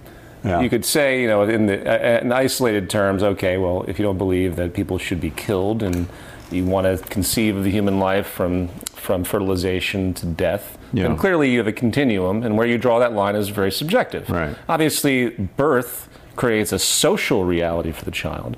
And as we've learned about ourselves, we are deeply social, Yeah. and it creates an extension of the individual. So obviously, the, it has to start from that point. But But it's not obvious. it's not obvious. No, it's a it's a moral decision. It's a moral view. I I, agree with that. and- but, and- but there is a there is there are Yeah. uh, there are factors. Yeah. Which make the argument stronger. I'll put it that way. Right. But my, my central point, and beyond that, was. What if you had a child, you know, you're born into poverty, again, a you know, low socioeconomic status, born into a family that can't support the child, they're in a state that doesn't allow abortion, and then th- that breeds a child full of neurotic tendencies, neuroses that eventually harms other people in adulthood. Right. So where does the moral def- defense come at that point? Yeah. And that's what no one talks about in this sort of myopic view Yeah. of, of that subject Well, see, I would argue that that again that gets back to my whole sort of mega meta Mm-hmm. uh, organism thing. I would argue that that kid is good for the the, the mega organism. It's not good for us because, as you say, that kid's going to cause damage, whatever. Serial but what's it do? It, it it reduces labor rate because you've got the excess labor pool of all these uneducated poor. It creates uh, war. You, you've got plenty of soldiers. Cannon fodder. Yes, send them off to war. Their, their lives are meaningless. They have no options. Yeah. They're looking for someone. They're angry. Yep. They're sexually frustrated. There's a great connection between sexual frustration and violence. Sure. So it, it serves the purpose of the superorganism. Of it doesn't, yeah, Yeah, serve the yeah. purpose of the society necessarily. Right. But the the thing I was going to say about that whole abortion and, and birth thing that's uh, I find fascinating because I get into this with debunking the notion that uh, we've doubled the human lifespan Okay. Yeah. Right. you know, which still is hugely popular notion. Sure. And anytime I talk to people, you know, questioning the notion of progress, the first thing they'll come out with is like, "Come on, dude, you know, we're not dying from fucking cholera anymore." You know, and like antibiotics, and yeah, I have to explain to them like those those, are band-aids over wounds we've caused ourselves Sure. with civilization, and this idea that we're living twice as long. Um, yeah, I'm sure you're familiar with it, but it's it's basically uh, it's, misinformation. It's based on a, a, a misunderstanding of archaeological reports um, because of dental eruption stops at 35, and so you can't tell age of death beyond 35. Because and so, but archaeologists understand that just means 35 up to whatever. Right. But the journalists were like, "Oh, look, nobody was over 35 again." You know. Hey, more more stuff to support our system. Yeah, exactly. So you don't look at it. But the, but the, my other point was infant mortality is a big part of those calculations as well. So they find a bunch of dead infants, and, and it's true, hunter gatherers, a lot infants die. About fifty percent Yeah. of infants die, or children die before the age of ten. Right. Which obviously is way higher than than in our world. Definitely. Um, but a lot of those infant deaths were infanticide. Really. Yeah, because population control. People, they didn't. If twins were born, most hunter-gatherers they won't raise twins. Interesting. Because there's just not enough food and time and whatever, and they'll Right. they'll let one die. Um, and if a child's born with any sort of uh, ailment, any sort of oh, my microphone just fell. Oh. Any sort of um, you know physiological deformity or whatever, Right. they'll let the child die. Yeah. Um, and they don't believe, most hunter gatherers don't believe an infant is a person. In fact, they, most hunter gatherers don't believe uh, an infant becomes a person until they can speak. Interesting. So letting an infant die for them is essentially abortion. Yeah. yeah. But when we calculate our own longevity, we don't include abortions. right. And millions of kids are getting aborted, kids, whatever, That's whatever you want to call them That's an excellent point. in China and India just because they're girls, Yeah, for right, example, right. you know. But certainly, if there are physical deformities, you know, a lot of those kids are being not born. Yeah. So it's statistically, it's just a totally dishonest Yeah, I hear that statistic oh, we've reduced child mortality by X percent, and that Yeah. must be such a great sign of our progress. Yeah, although Even it's if- going the wrong way. Even if it were true in what the yeah, even if it were true in the in the stats that we see, is that really the ultimate sign of progress as a civilization? I mean, infant mortality, and I go back going back to my argument of what actually defines a person. Right. What is it? What are I mean? We we are a collection of cells. We go through the biological process, but that doesn't really make us human, as far as I'm concerned. It has to be a social relationship. I mean, metaphorically human. It has to be. You have to be identified. You have to be identified by your parents and by your hmm. tribe. And I think to me that's where that's why we generally intuitively don't honor death, at least you know, and you, you have capital punishment and war and all these loopholes. But generally speaking, we outlaw people murdering each other because we know that there's a social relationship and we know that that will spark other negative effects. You, know, you have retribu- retributive murders. Right. You know, there's a destabilizing force when you have a society that's willing to kill itself. Right. And I think that is a kind of um, that's not talked about enough in this kind of basic utility of stability of a society. Yeah. You know what I mean? So the moral arguments I think fall flat uh, in a lot of ways. People need to think more in terms of, of what what works and what doesn't in terms of the goals of a society. Does that make sense? Yeah. So if you want to, you don't want to live in a warfare society or gangland society because it just fuels more gangland Right. activity and warfare. Right. So hence we create rules and laws that organize around that, and we create moral bullshit to try and convince us. I say we in the sense of this sort of intuition that we've generated to convince us that we, it's a moral issue. And I think that detracts from the logic of it. You know, I often, you know, ethics and morality are important. I think, in to to communicate to kids and people just so they have a fundamental basis but that knowledge has to have its foundation in something that actually works Hmm. and something that actually has utility in the sense that it's functional it Yeah. can't just be a whimsical idea of what's Right. right, and wrong Right. and it's too bad that we still have the religious dogmas and things like that that impose these these moral overarching Yeah. terms that no one even knows what they're doing and they work against us. In, in- oh, like, yeah. for example, the the religious strictures against sexual expression. Sure. You know, as I said earlier, there is an established connection between sexual frustration and violence. Pedophile priests Pedophile priests, fucking Al Qaeda and, and ISIS. You know, the whole uh, Yep. Islamic uh, jihad. Those guys aren't getting laid, and they're being told that in heaven you're going to have all these virgins. What a fucking amazingly uh, misogynistic idea. Yeah. the thousand virgins or whatever. Yeah. Uh, stunning. Yeah. Stunning. Do you know the? You know who Robert Sapolsky is? Oh, of course. I, you- I interviewed him for my third film. oh, yeah. I quote him in the book too. He's great. He's great. Uh, do you know his his story about the the baboons who got sick? I do. That- Yeah, that's an excellent study. Yeah, and it really kind of makes me hopeful. Uh, that you know, that's as far as looking for shreds of hope. that- Absolutely. that- you know, if, if a, in a single generation they can change their behavior. Right. Because the alphas were died off, for those that are listening. Yeah. It was a story of the alphas that were very aggressive naturally in a baboon troop, and they died off due to an accident.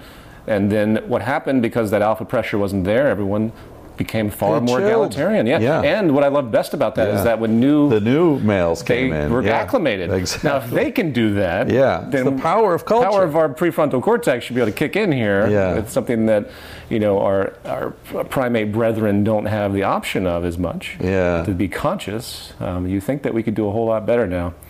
you know about the Fermi paradox? No. So, Enrico Fermi, one of the physicists who worked on the Manhattan Project, uh, was hanging out with some other super genius friends having lunch, and uh, they were talking about the possibility of there being uh, extraterrestrial life. And so, you know, he these are like you know five Nobel Prize winners having lunch, right? So he's like, well, okay, wait, how many you know stars in the galaxy, and how many of those stars are of the proper type that there could be orbiting planets, and how many of those, uh, you know, statistically, what's the probability of of those of a planet being in the right sort of margin of temperature so there could be water on the planet. We know there's ice floating around in space, so if they've existed long enough, that ice is going to accumulate.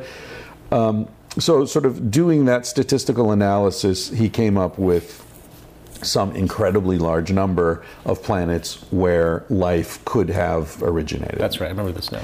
And then he says, uh, Where is everyone? right? Like, we know if there are 700 trillion planets where life could have originated, there's no reason to think this is the only one where it happened, right? That, Right, right. That's ridiculous. Occam's razor would never go there. Right. So you say, well, it's happened. Let's say it's happened on half of them already, right? Let's say we're sort of statistically in the middle. So that means uh, that there are a lot of them that have existed for hundreds of millions of years. So they're far more advanced than us. Where the fuck are they?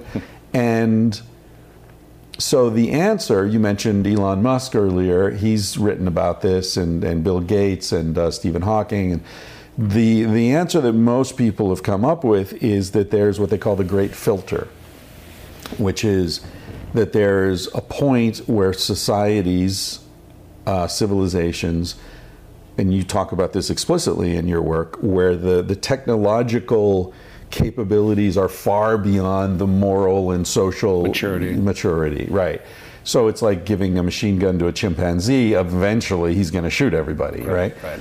Uh, and so you, these societies reach that point, they wipe themselves out, and that's why we haven't heard from anyone because there's like almost like a Malthusian thing. There's this built-in difference between technological advancement. You could say it advances, you know, exponentially, and the moral thing, which advances math- or arithmetically, and so you just get this disjuncture, and, and it wipes out. Yep. So, in in the context of this this book I'm I'm working on now, I I've come to this idea that that's probably true in many cases, but there's another option, which is, and I, and you sort of gestured toward it earlier. You know uh, Joseph Campbell. Oh yeah. So Joseph Cam- Campbell's big idea was that every society's origin myth is essentially the same story: the prodigal son, or whatever the hero's journey he calls it, where he, the the person goes out, leaves their society, leaves the thing they know. They go out and they learn all these lessons and have all these challenges, and then at the end they return home, as T.S. Eliot said. The end of all our tra- all our explorations will be to return to where we began and know the place for the first time. Got it. All right. Yeah. So I put all these things together, and my idea is the societies that don't wipe themselves out reach a point where they say, the best place for us to be is here, where we started, hmm. not out there. Yeah, yeah. And there's nothing we need out there. What we need is simply to take care of this place Yeah. because every organism is going to thrive best in the place in the context that gave rise to it. Sure. A cactus wants to be in the desert. An orchid wants to be in the jungle. You take Oh, a we'd have cactus to work so hard to replicate this environment on another planet. Uh, it's impo- why even bother? I'm glad Why you brought that up. I'm so glad you brought. I, I identify with Hawking because in his in his cynicism, he's like, "Well, we got to get the hell out of here because we're not going to survive otherwise." So he's projecting that the species will destroy itself, and Yeah. those that get off will be surviving. But then there's the Musks and such that want to terraform. Yeah. and, and that's where I'm like, wow, man, why can't we use these resources and energy and science to focus on saving what we have? Right. I, I, I do cringe when I hear uh, people wanting to do all these experimental, exploratory things. Because it's just run faster. It it's is. just you know instead of turning and facing not- the fucking monster, Exactly. we're just gonna learning to run faster and faster, and it's like Especially- we're never gonna get away. especially in a, in a class-based society, you know, and again, I follow all the, the fruits of technology and people that are so overly optimistic in certain ways, such as you know, genetic engineering, and we'll be able to help Yeah. kids. And but who's going to have those options? Yeah. The wealthy are. Yeah. It's the wealthy that will go to terraformed Mars.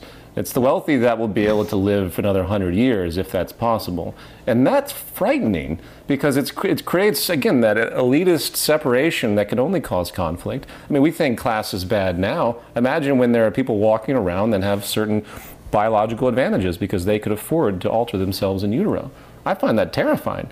And be- yet, the, yet the academic intelligentsia and the pro-technologist folks never touch upon that. Yeah. It's, t- that you can't. Yeah. We can't expect stability to occur in, in this type of class structures. It has to be separated. It has to be removed. One way or another, people have to realize that socioeconomic inequality, as I state in the book, is the most destructive force in human society right now. And I separate that a little bit from the ecological, which most focus on, focus on because the end result of the ecological crisis will be more socioeconomic inequality. Hmm. Whether it's the poor of the world getting poorer, whether it's more tropical diseases down south, it's those are the ones that suffer from all of this first, Right. pushing more refugees, more violence, more terrorism. Right. And who are they going to focus on where all the concentration of wealth and power is? And it just everything points to instability. The sooner the better. Well, unfortunately, uh, you know, what is it about the fact that people are going into, and this is, I'm being cynical and sarcastic, but you see very little aggression to go to the power establishment directly or the elitist business class. well, I was going to ask you earlier. What do you think of the Unabomber? Have you read his manifesto? I've not read his manifesto, no. it makes a lot of sense, man. Does it really? Well, I bet you a lot of these guys that have philosophical underpinnings that finally rebel have kernels of truth to it. There's a great book you should read by Federico Berardi. I just Berardi. It's called Heroes, hmm. and it's it's uh, heroes, mass murder, and suicide, something, something, something. It's an analysis of all the mass murderers from the very rare case of the guy in Sweden. I can't remember his name. Remember Yeah. he killed all those kids Yeah, yeah. Uh, who identify completely with right-wing uh, isolationist policies. But yet within his huge manifesto, you find kernels of truth of things that are acknowledged in sense. Hmm. obviously, I'm not advocating any of that, but he goes through and talks about the the underpinning of what happens to people when they take that kind of journey. Their sense of loss, their Mm. their lack lack of inclusion, their outrage, their even the kids like Klebold, uh, Dylan, and uh, the, Yeah. the Columbine guys. Right. He goes through their work and, and analyzes what it is that sets people into that into that that you know that trajectory. And it, it ultimately, his conclusion is that you can have a competitive neoliberal society and not expect these side effects. And that's, and the more inequality and the more class divides, the more isolationist, the more winning people will see, the more competitive, the more, as a side effect, you are going to get the extremities of Islamic terrorism. The more you're going to Yeah. get more mass shootings. I mean, going postal, my father was, used to be a postal worker before he retired. And he talked about the condition in the post office and how it had this breeding ground for an antagonism because of the way the state corporate structure was set up. And it was absolutely no surprise when people finally flipped out in the 80s Really? and pulled out guns. And that was the very first of real mass shootings in the U.S. Yeah, I remember that, expression. going and then it suddenly started to move into other businesses. And you Right. again, you have this. The first, the ground foundation of neoliberal, neoliberal capitalism, or capitalism in general, neoliberalism is just more exaggerated. It's an intolerant view on the global level, but is that you're alone. You're Right. alone, You're and you're, you have to compete.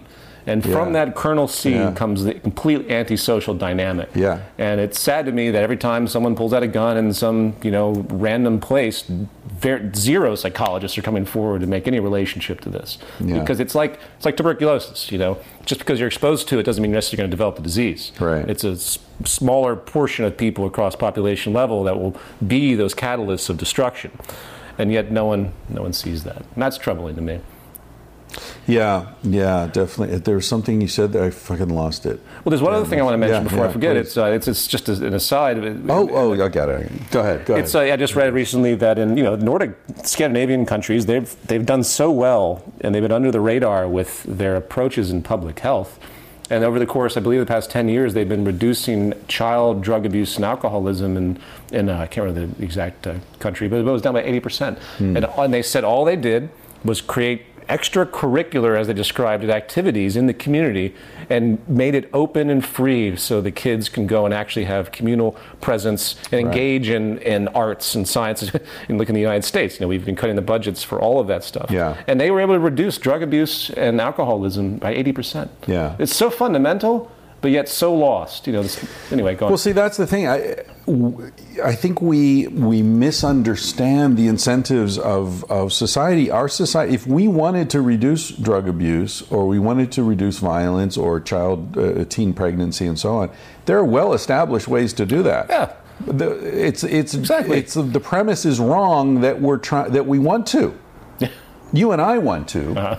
but the society doesn't want to because it would you know? And, and that's where i get into this this systemic thing where it's like you know people say to me oh come on man you're too hard on the oil companies or you know there are good people who work at exxon and like yeah okay there may there may be good people who work at exxon but you know i always say if if the ceo of exxon went down to peru with his son and did an ayahuasca experience and had an epiphany and came, like you had and came back and said holy shit we got to stop this deep water drilling we can't this is wrong he'd be out before lunch and if the board happened to agree with him they'd be out Yeah. so it doesn't matter if they're good people Exactly. because people don't run companies companies run people Yeah.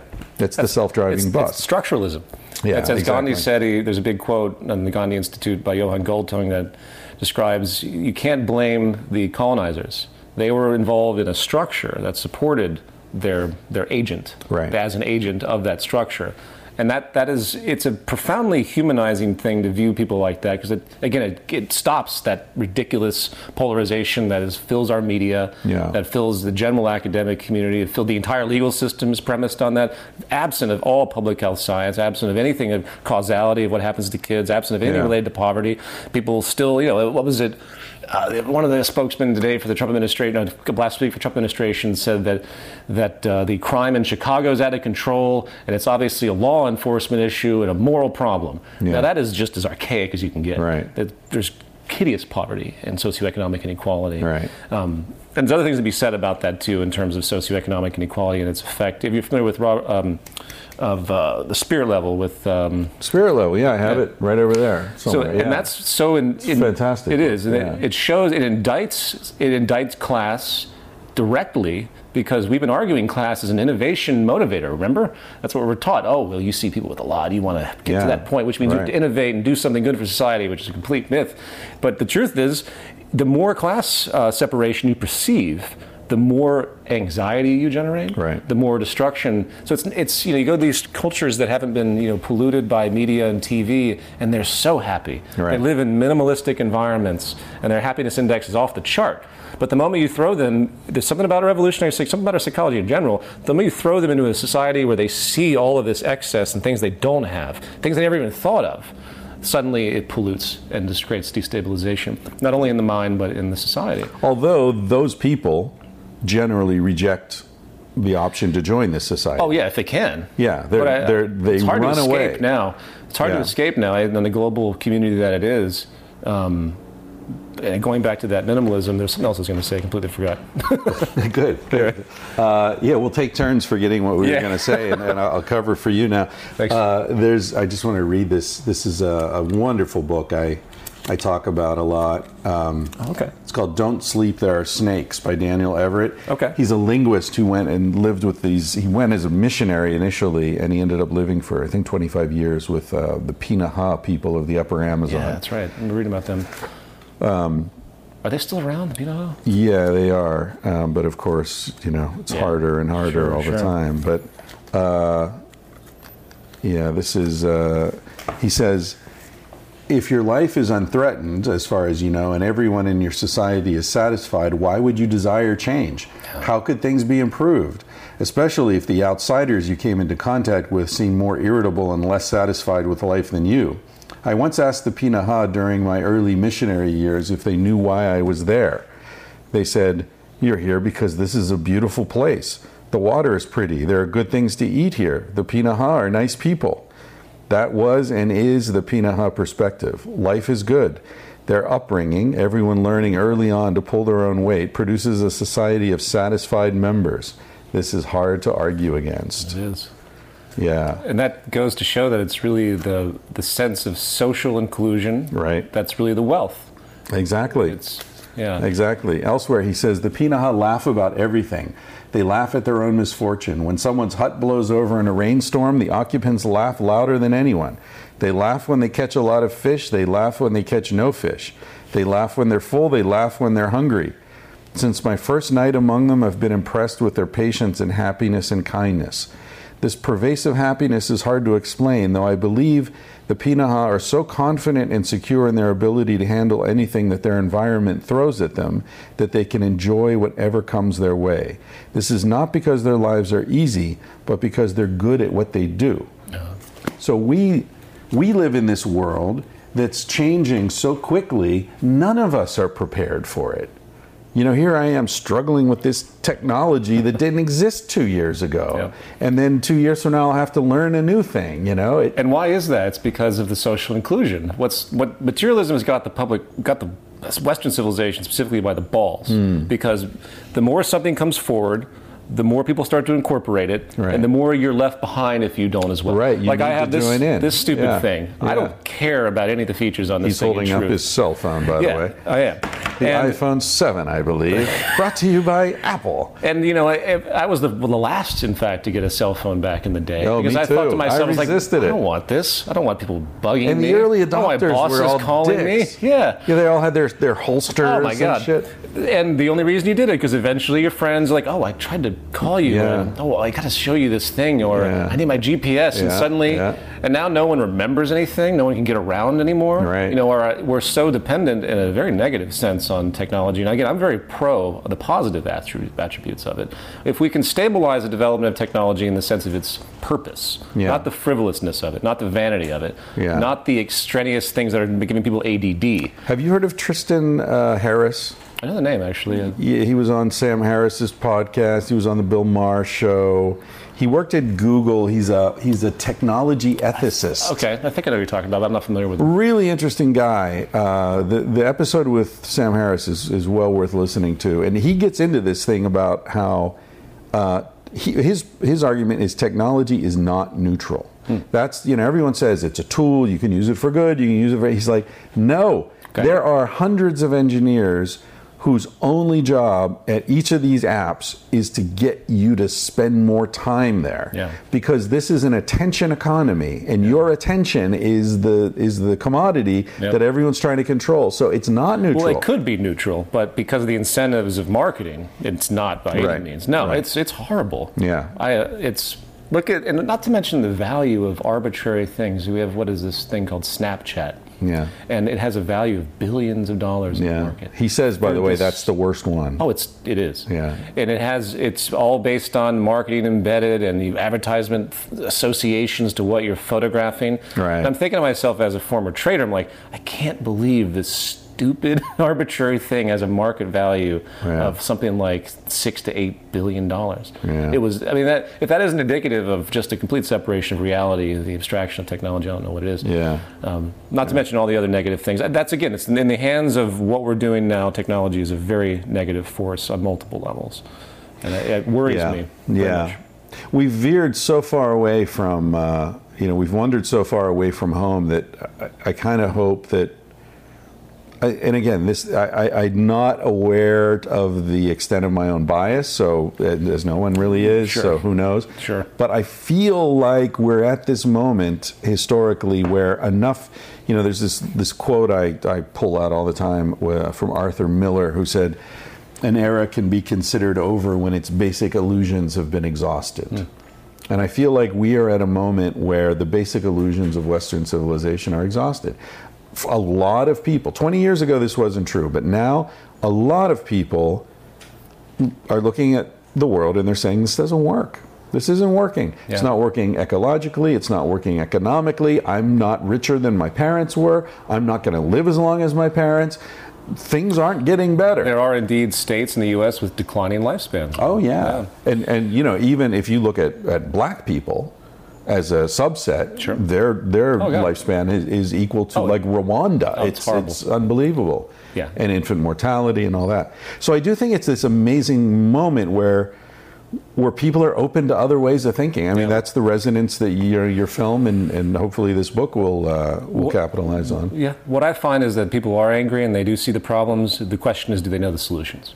And that's what I'm, that's my goal Yeah. these days. That's why you know, people want to check the book out. That's I realized after complaining for years, if we can't present something to replace what is effectively a, a bad social psychology emanating down from our social system, overarching and ruining Yeah. and polluting, uh, we we're not going to get very far because we clearly clearly the protests of the street and the general activist community, the, as disparate as it is, it's all broken up and fragmented. The environmental activists, the, human rights activists, the regional civil rights activists. You, you have this spread, and it's a divide and conquer phenomenon in the sense. From the perspective of the power establishment, as long as everyone's still fighting and separated and confused and isolated and myopic, then nothing will change. Yeah. And the elite preserve their positions. And, Right. But if they come together, and that's why they take the economic focus and demand and create, in fact, because in the new realm, you know, we have the power to design and create in a way that we never had before. Like imagine, and this is the kind of world that I envision, a participatory economics where you're connected to systems like CAD, computer-aided design and engineering, and you have these systems connected and networked to the resources of the region or the planet, and you're able to, in open source, actually design a phone. You're able to design anything. You can design a transit system. You can design the architecture of your society in open source, actively in real time. Always, I mean, collectively speaking, more minds are better than one if mm-hmm. organized properly. There is a deep wisdom which is proven through open source. The, the you know that the experiment with counting how many marbles are in the jar. No, Do you know that? no, It's an amazingly powerful thing. I, I think Daniel Kahneman might have written about it. It's- I've heard of it. Was it again? so the so the the experiment is they've got this big ass jar and they've got marbles or jelly beans or something and there are thousands of them in there, right? And so they they ask people to guess how many are in there. And of course, it's way off. Sure, but when sure. they get to like I don't know if it's a thousand guesses or five thousand guesses, there's a certain point at which the statistical average is extremely accurate. Amazing. Yeah. So there is exactly what you're saying. There is some wisdom in crowds that that's demonstrable but incomprehensible somehow. Well, you, you have the again back to the, the sharing nature of what has actually driven things forward. The sharing of ideas, hmm. not the hoarding, you know, and the Right. illusions. Right. So you have the historical development. I mean, what it took for this to be made, this phone. took effectively an eon. Of, Yeah. of technological advancement Right. and science, and yet we put a name on it, a brand on it, as though someone like Bill Gates or, or Steve Jobs magically came up with this, Right. which is that individualistic neuroses that we have to get away from. Yeah, you're right. And at the same And- time, and you have externalization as well. yeah, and and no one really perceives that. So in other words, the, when I mentioned this kind of participatory economic process, it would it would it would exponentially increase innovation. Hmm. It would also remove the marketing focus that gets people to just buy things for the sake of somebody else's benefit. People falling victim to that cultural manipulation through advertising. Right. So you eliminate all that, and you finally are able to establish a level playing field where people. That it requires one fundamental shift, and that is the dramatic sharing of resources throughout a region or the world. Somebody, it, the, the cool thing though with the rise of technology is that you won't need, due to local, due to um, more with less, what Buckminster Fuller called ephemeralization. Are you familiar with that term? It's the macro observation that over the course of time, the entire, due to design, the entire uh, the entire industrial complex gets smaller and smaller and smaller. So you can imagine right here in Topanga, eventually, all the food being grown in advanced systems, while all the goods that you see are actually printed regionally as well, 3D printing through large industrial systems, large in the sense compared to, excuse me, large in the sense compared to, say, a normal 3D printer. Right. But these systems that can be created locally create localization, and you tap into the design mechanism yourself if you care to, along with millions of others or whoever's in your region, and then you are able to build out this this uh, engagement, and then the goods are produced and so on. And in the highest extreme of that, there would be no money involved because it wouldn't be necessary once you reach that level of efficiency. Right. Now that's a that's a that's a clearly an idealism, but I think you could even do it in an existing economy, a mixed economy that we develop, where you just eliminate the corporate structure and start to use the actual advent of communication technology in a positive, participatory way. That's the what I propose in the book, which far more detailed than what I just said. Yeah. But if we can achieve even a kernel of that, Right. those transitions, the five transitions are the, the use of automation over labor, because we can't keep people employed holistically. We need to focus on automation. Yeah. It is, it is what has produced the abundance that we've seen. Yeah. And then there's the access society. Property has to be shut down, not in the sense that no one owns anything or has no rights, so to speak, in a legal sense, but way away from this property based society we see where we actually incentivize people to share cars, Right. to share large systems, to return things to places where other people can use them, and in a more deliberate sense of recycling. Hmm. Uh, both grassroots in a sense and both high tech as well. Then you have the open source mechanism. You need that. That's the driver of innovation. Get rid of corporations hoarding the property. We need to actually understand what we have out there. We don't, we don't even know how much oil we have. No one's going to tell us the actual truth. Hmm. Right. It's all these ridiculous projections. Right, We don't right. even know anything about the resources of this planet because they're all being conditioned and, and, and, excuse me, all being hoarded information wise by corporations. They have no need to tell the public. In fact, it's in, they're against their interest. Right. So people think diamonds are rare. They're not rare. Yeah, no, it's it's, It's- manufactured ridiculous. scarcity. Yeah. So then you have localization, as I just implied. That's Yeah. where people get away from globalization. You know, the average American food plate travels about 1,400 miles. It's lunacy. Hmm. Yeah. The amount of hydrocarbons that goes into the, the Right. strawberries that Right. you could easily create through advanced agriculture and closed systems. Yeah. And then you have this kind of networked feedback system that implied to implied, excuse me, I talked about the design system that could be constructed, which basically tracks what people are doing. Because people have argued in historical economic, historically in economic arguments, people like Ludwig von Mises, uh, these these where the libertarian foundations are, they say without money, without means of exchange and the preferences excuse me, the preferences can't be understood. We can't understand supply and demand. We can't have the balance that we see, which is extremely crude actually in, in market economics. That's thoroughly gone and debunked because we have beautiful tracking sensor systems through the internet. You can imagine a Wi Fi being created in a city that is connected to all the exchanges that happen without the need for actual currency. Again, that's the farthest extreme. Kind of happening with credit cards. It is. And, and it's already happening. Payments. So yeah. that that uh, economic calculation problem, as he called it, which has been held up by this, you know, more uh, Ayn Rand, you know, libertarian philosophy, uh, that's thoroughly debunked. Fuck Ayn Rand. Yeah, fuck Ayn Rand. Jesus, and Alan Oh, Greenspan. the damage, the damage that she did, is unbelievable. unbelievable. Yeah, Yeah, that's crazy. Yeah. Listen, we we we're coming up on two hours Oh, here, all right. and it feels like 15 minutes. I know, I know. could pick your brain for days, man. I really enjoy this. Absolutely, me too, man. Yeah, definitely. yeah. Thank you for having me. I appreciate it. Yeah, you live in LA. I do. Culver City. Maybe we can do a, a part two one of these days. Love to. I feel like you know I wanted to sort of get into the nitty gritty of like, okay, how is this going to come about? Because I know in your book you're Um, you, you propose actual solutions. It's not just a sort of you know whinging, as my book is. Uh, so, um, I mean, you know, I got to that point where it's like, okay, where's the prescriptive element? Mm-hmm.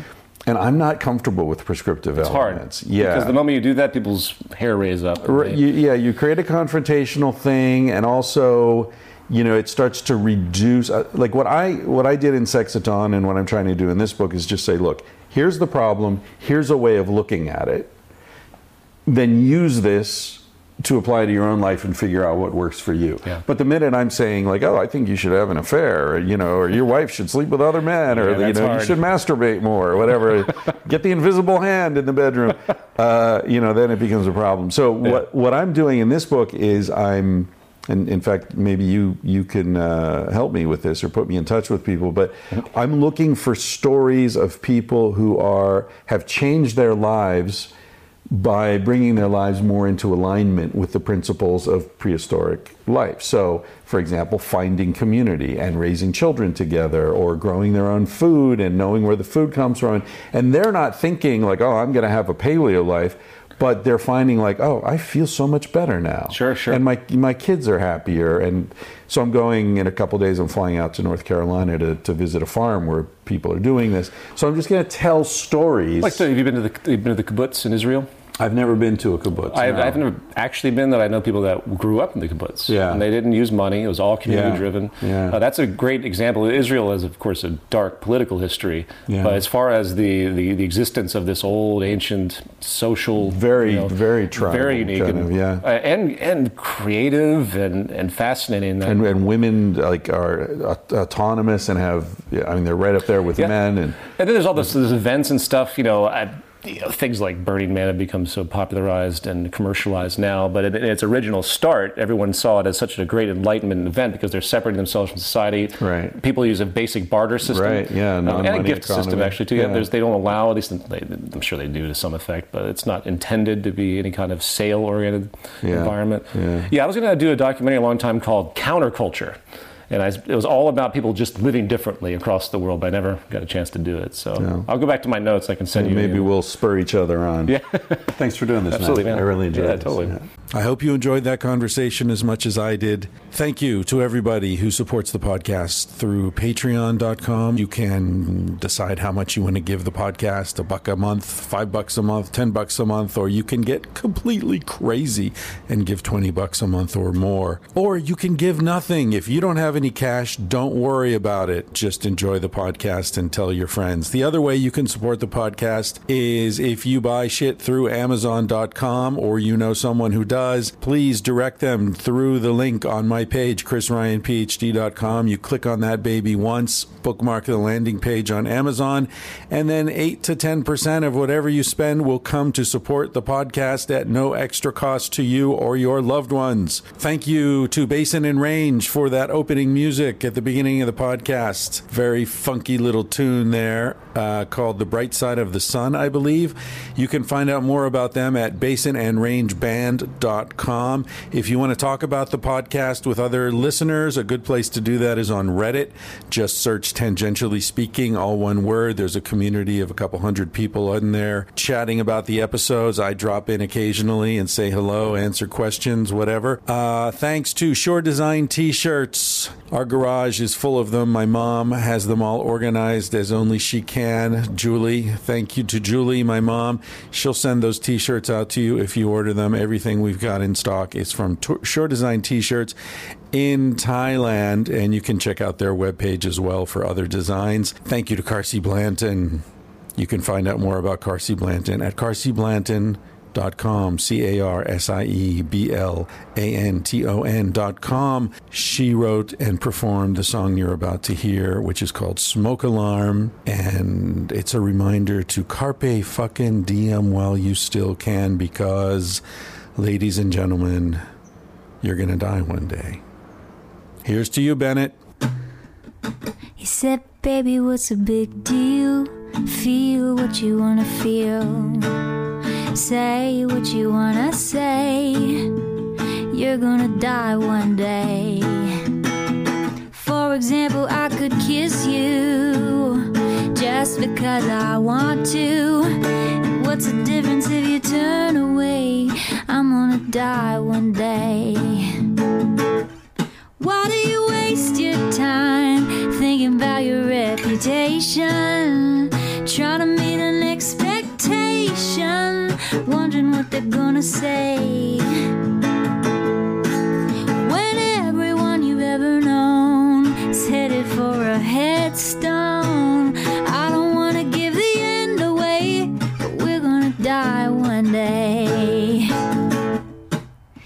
body is an animal, doesn't ask for much. A little music and a soft touch. Why don't you let it out to play? Your heart is in a bird cage, singing in your chest. You wanna shut it up, but give it a rest. You're gonna die one day. Why do we waste our time thinking about a reputation?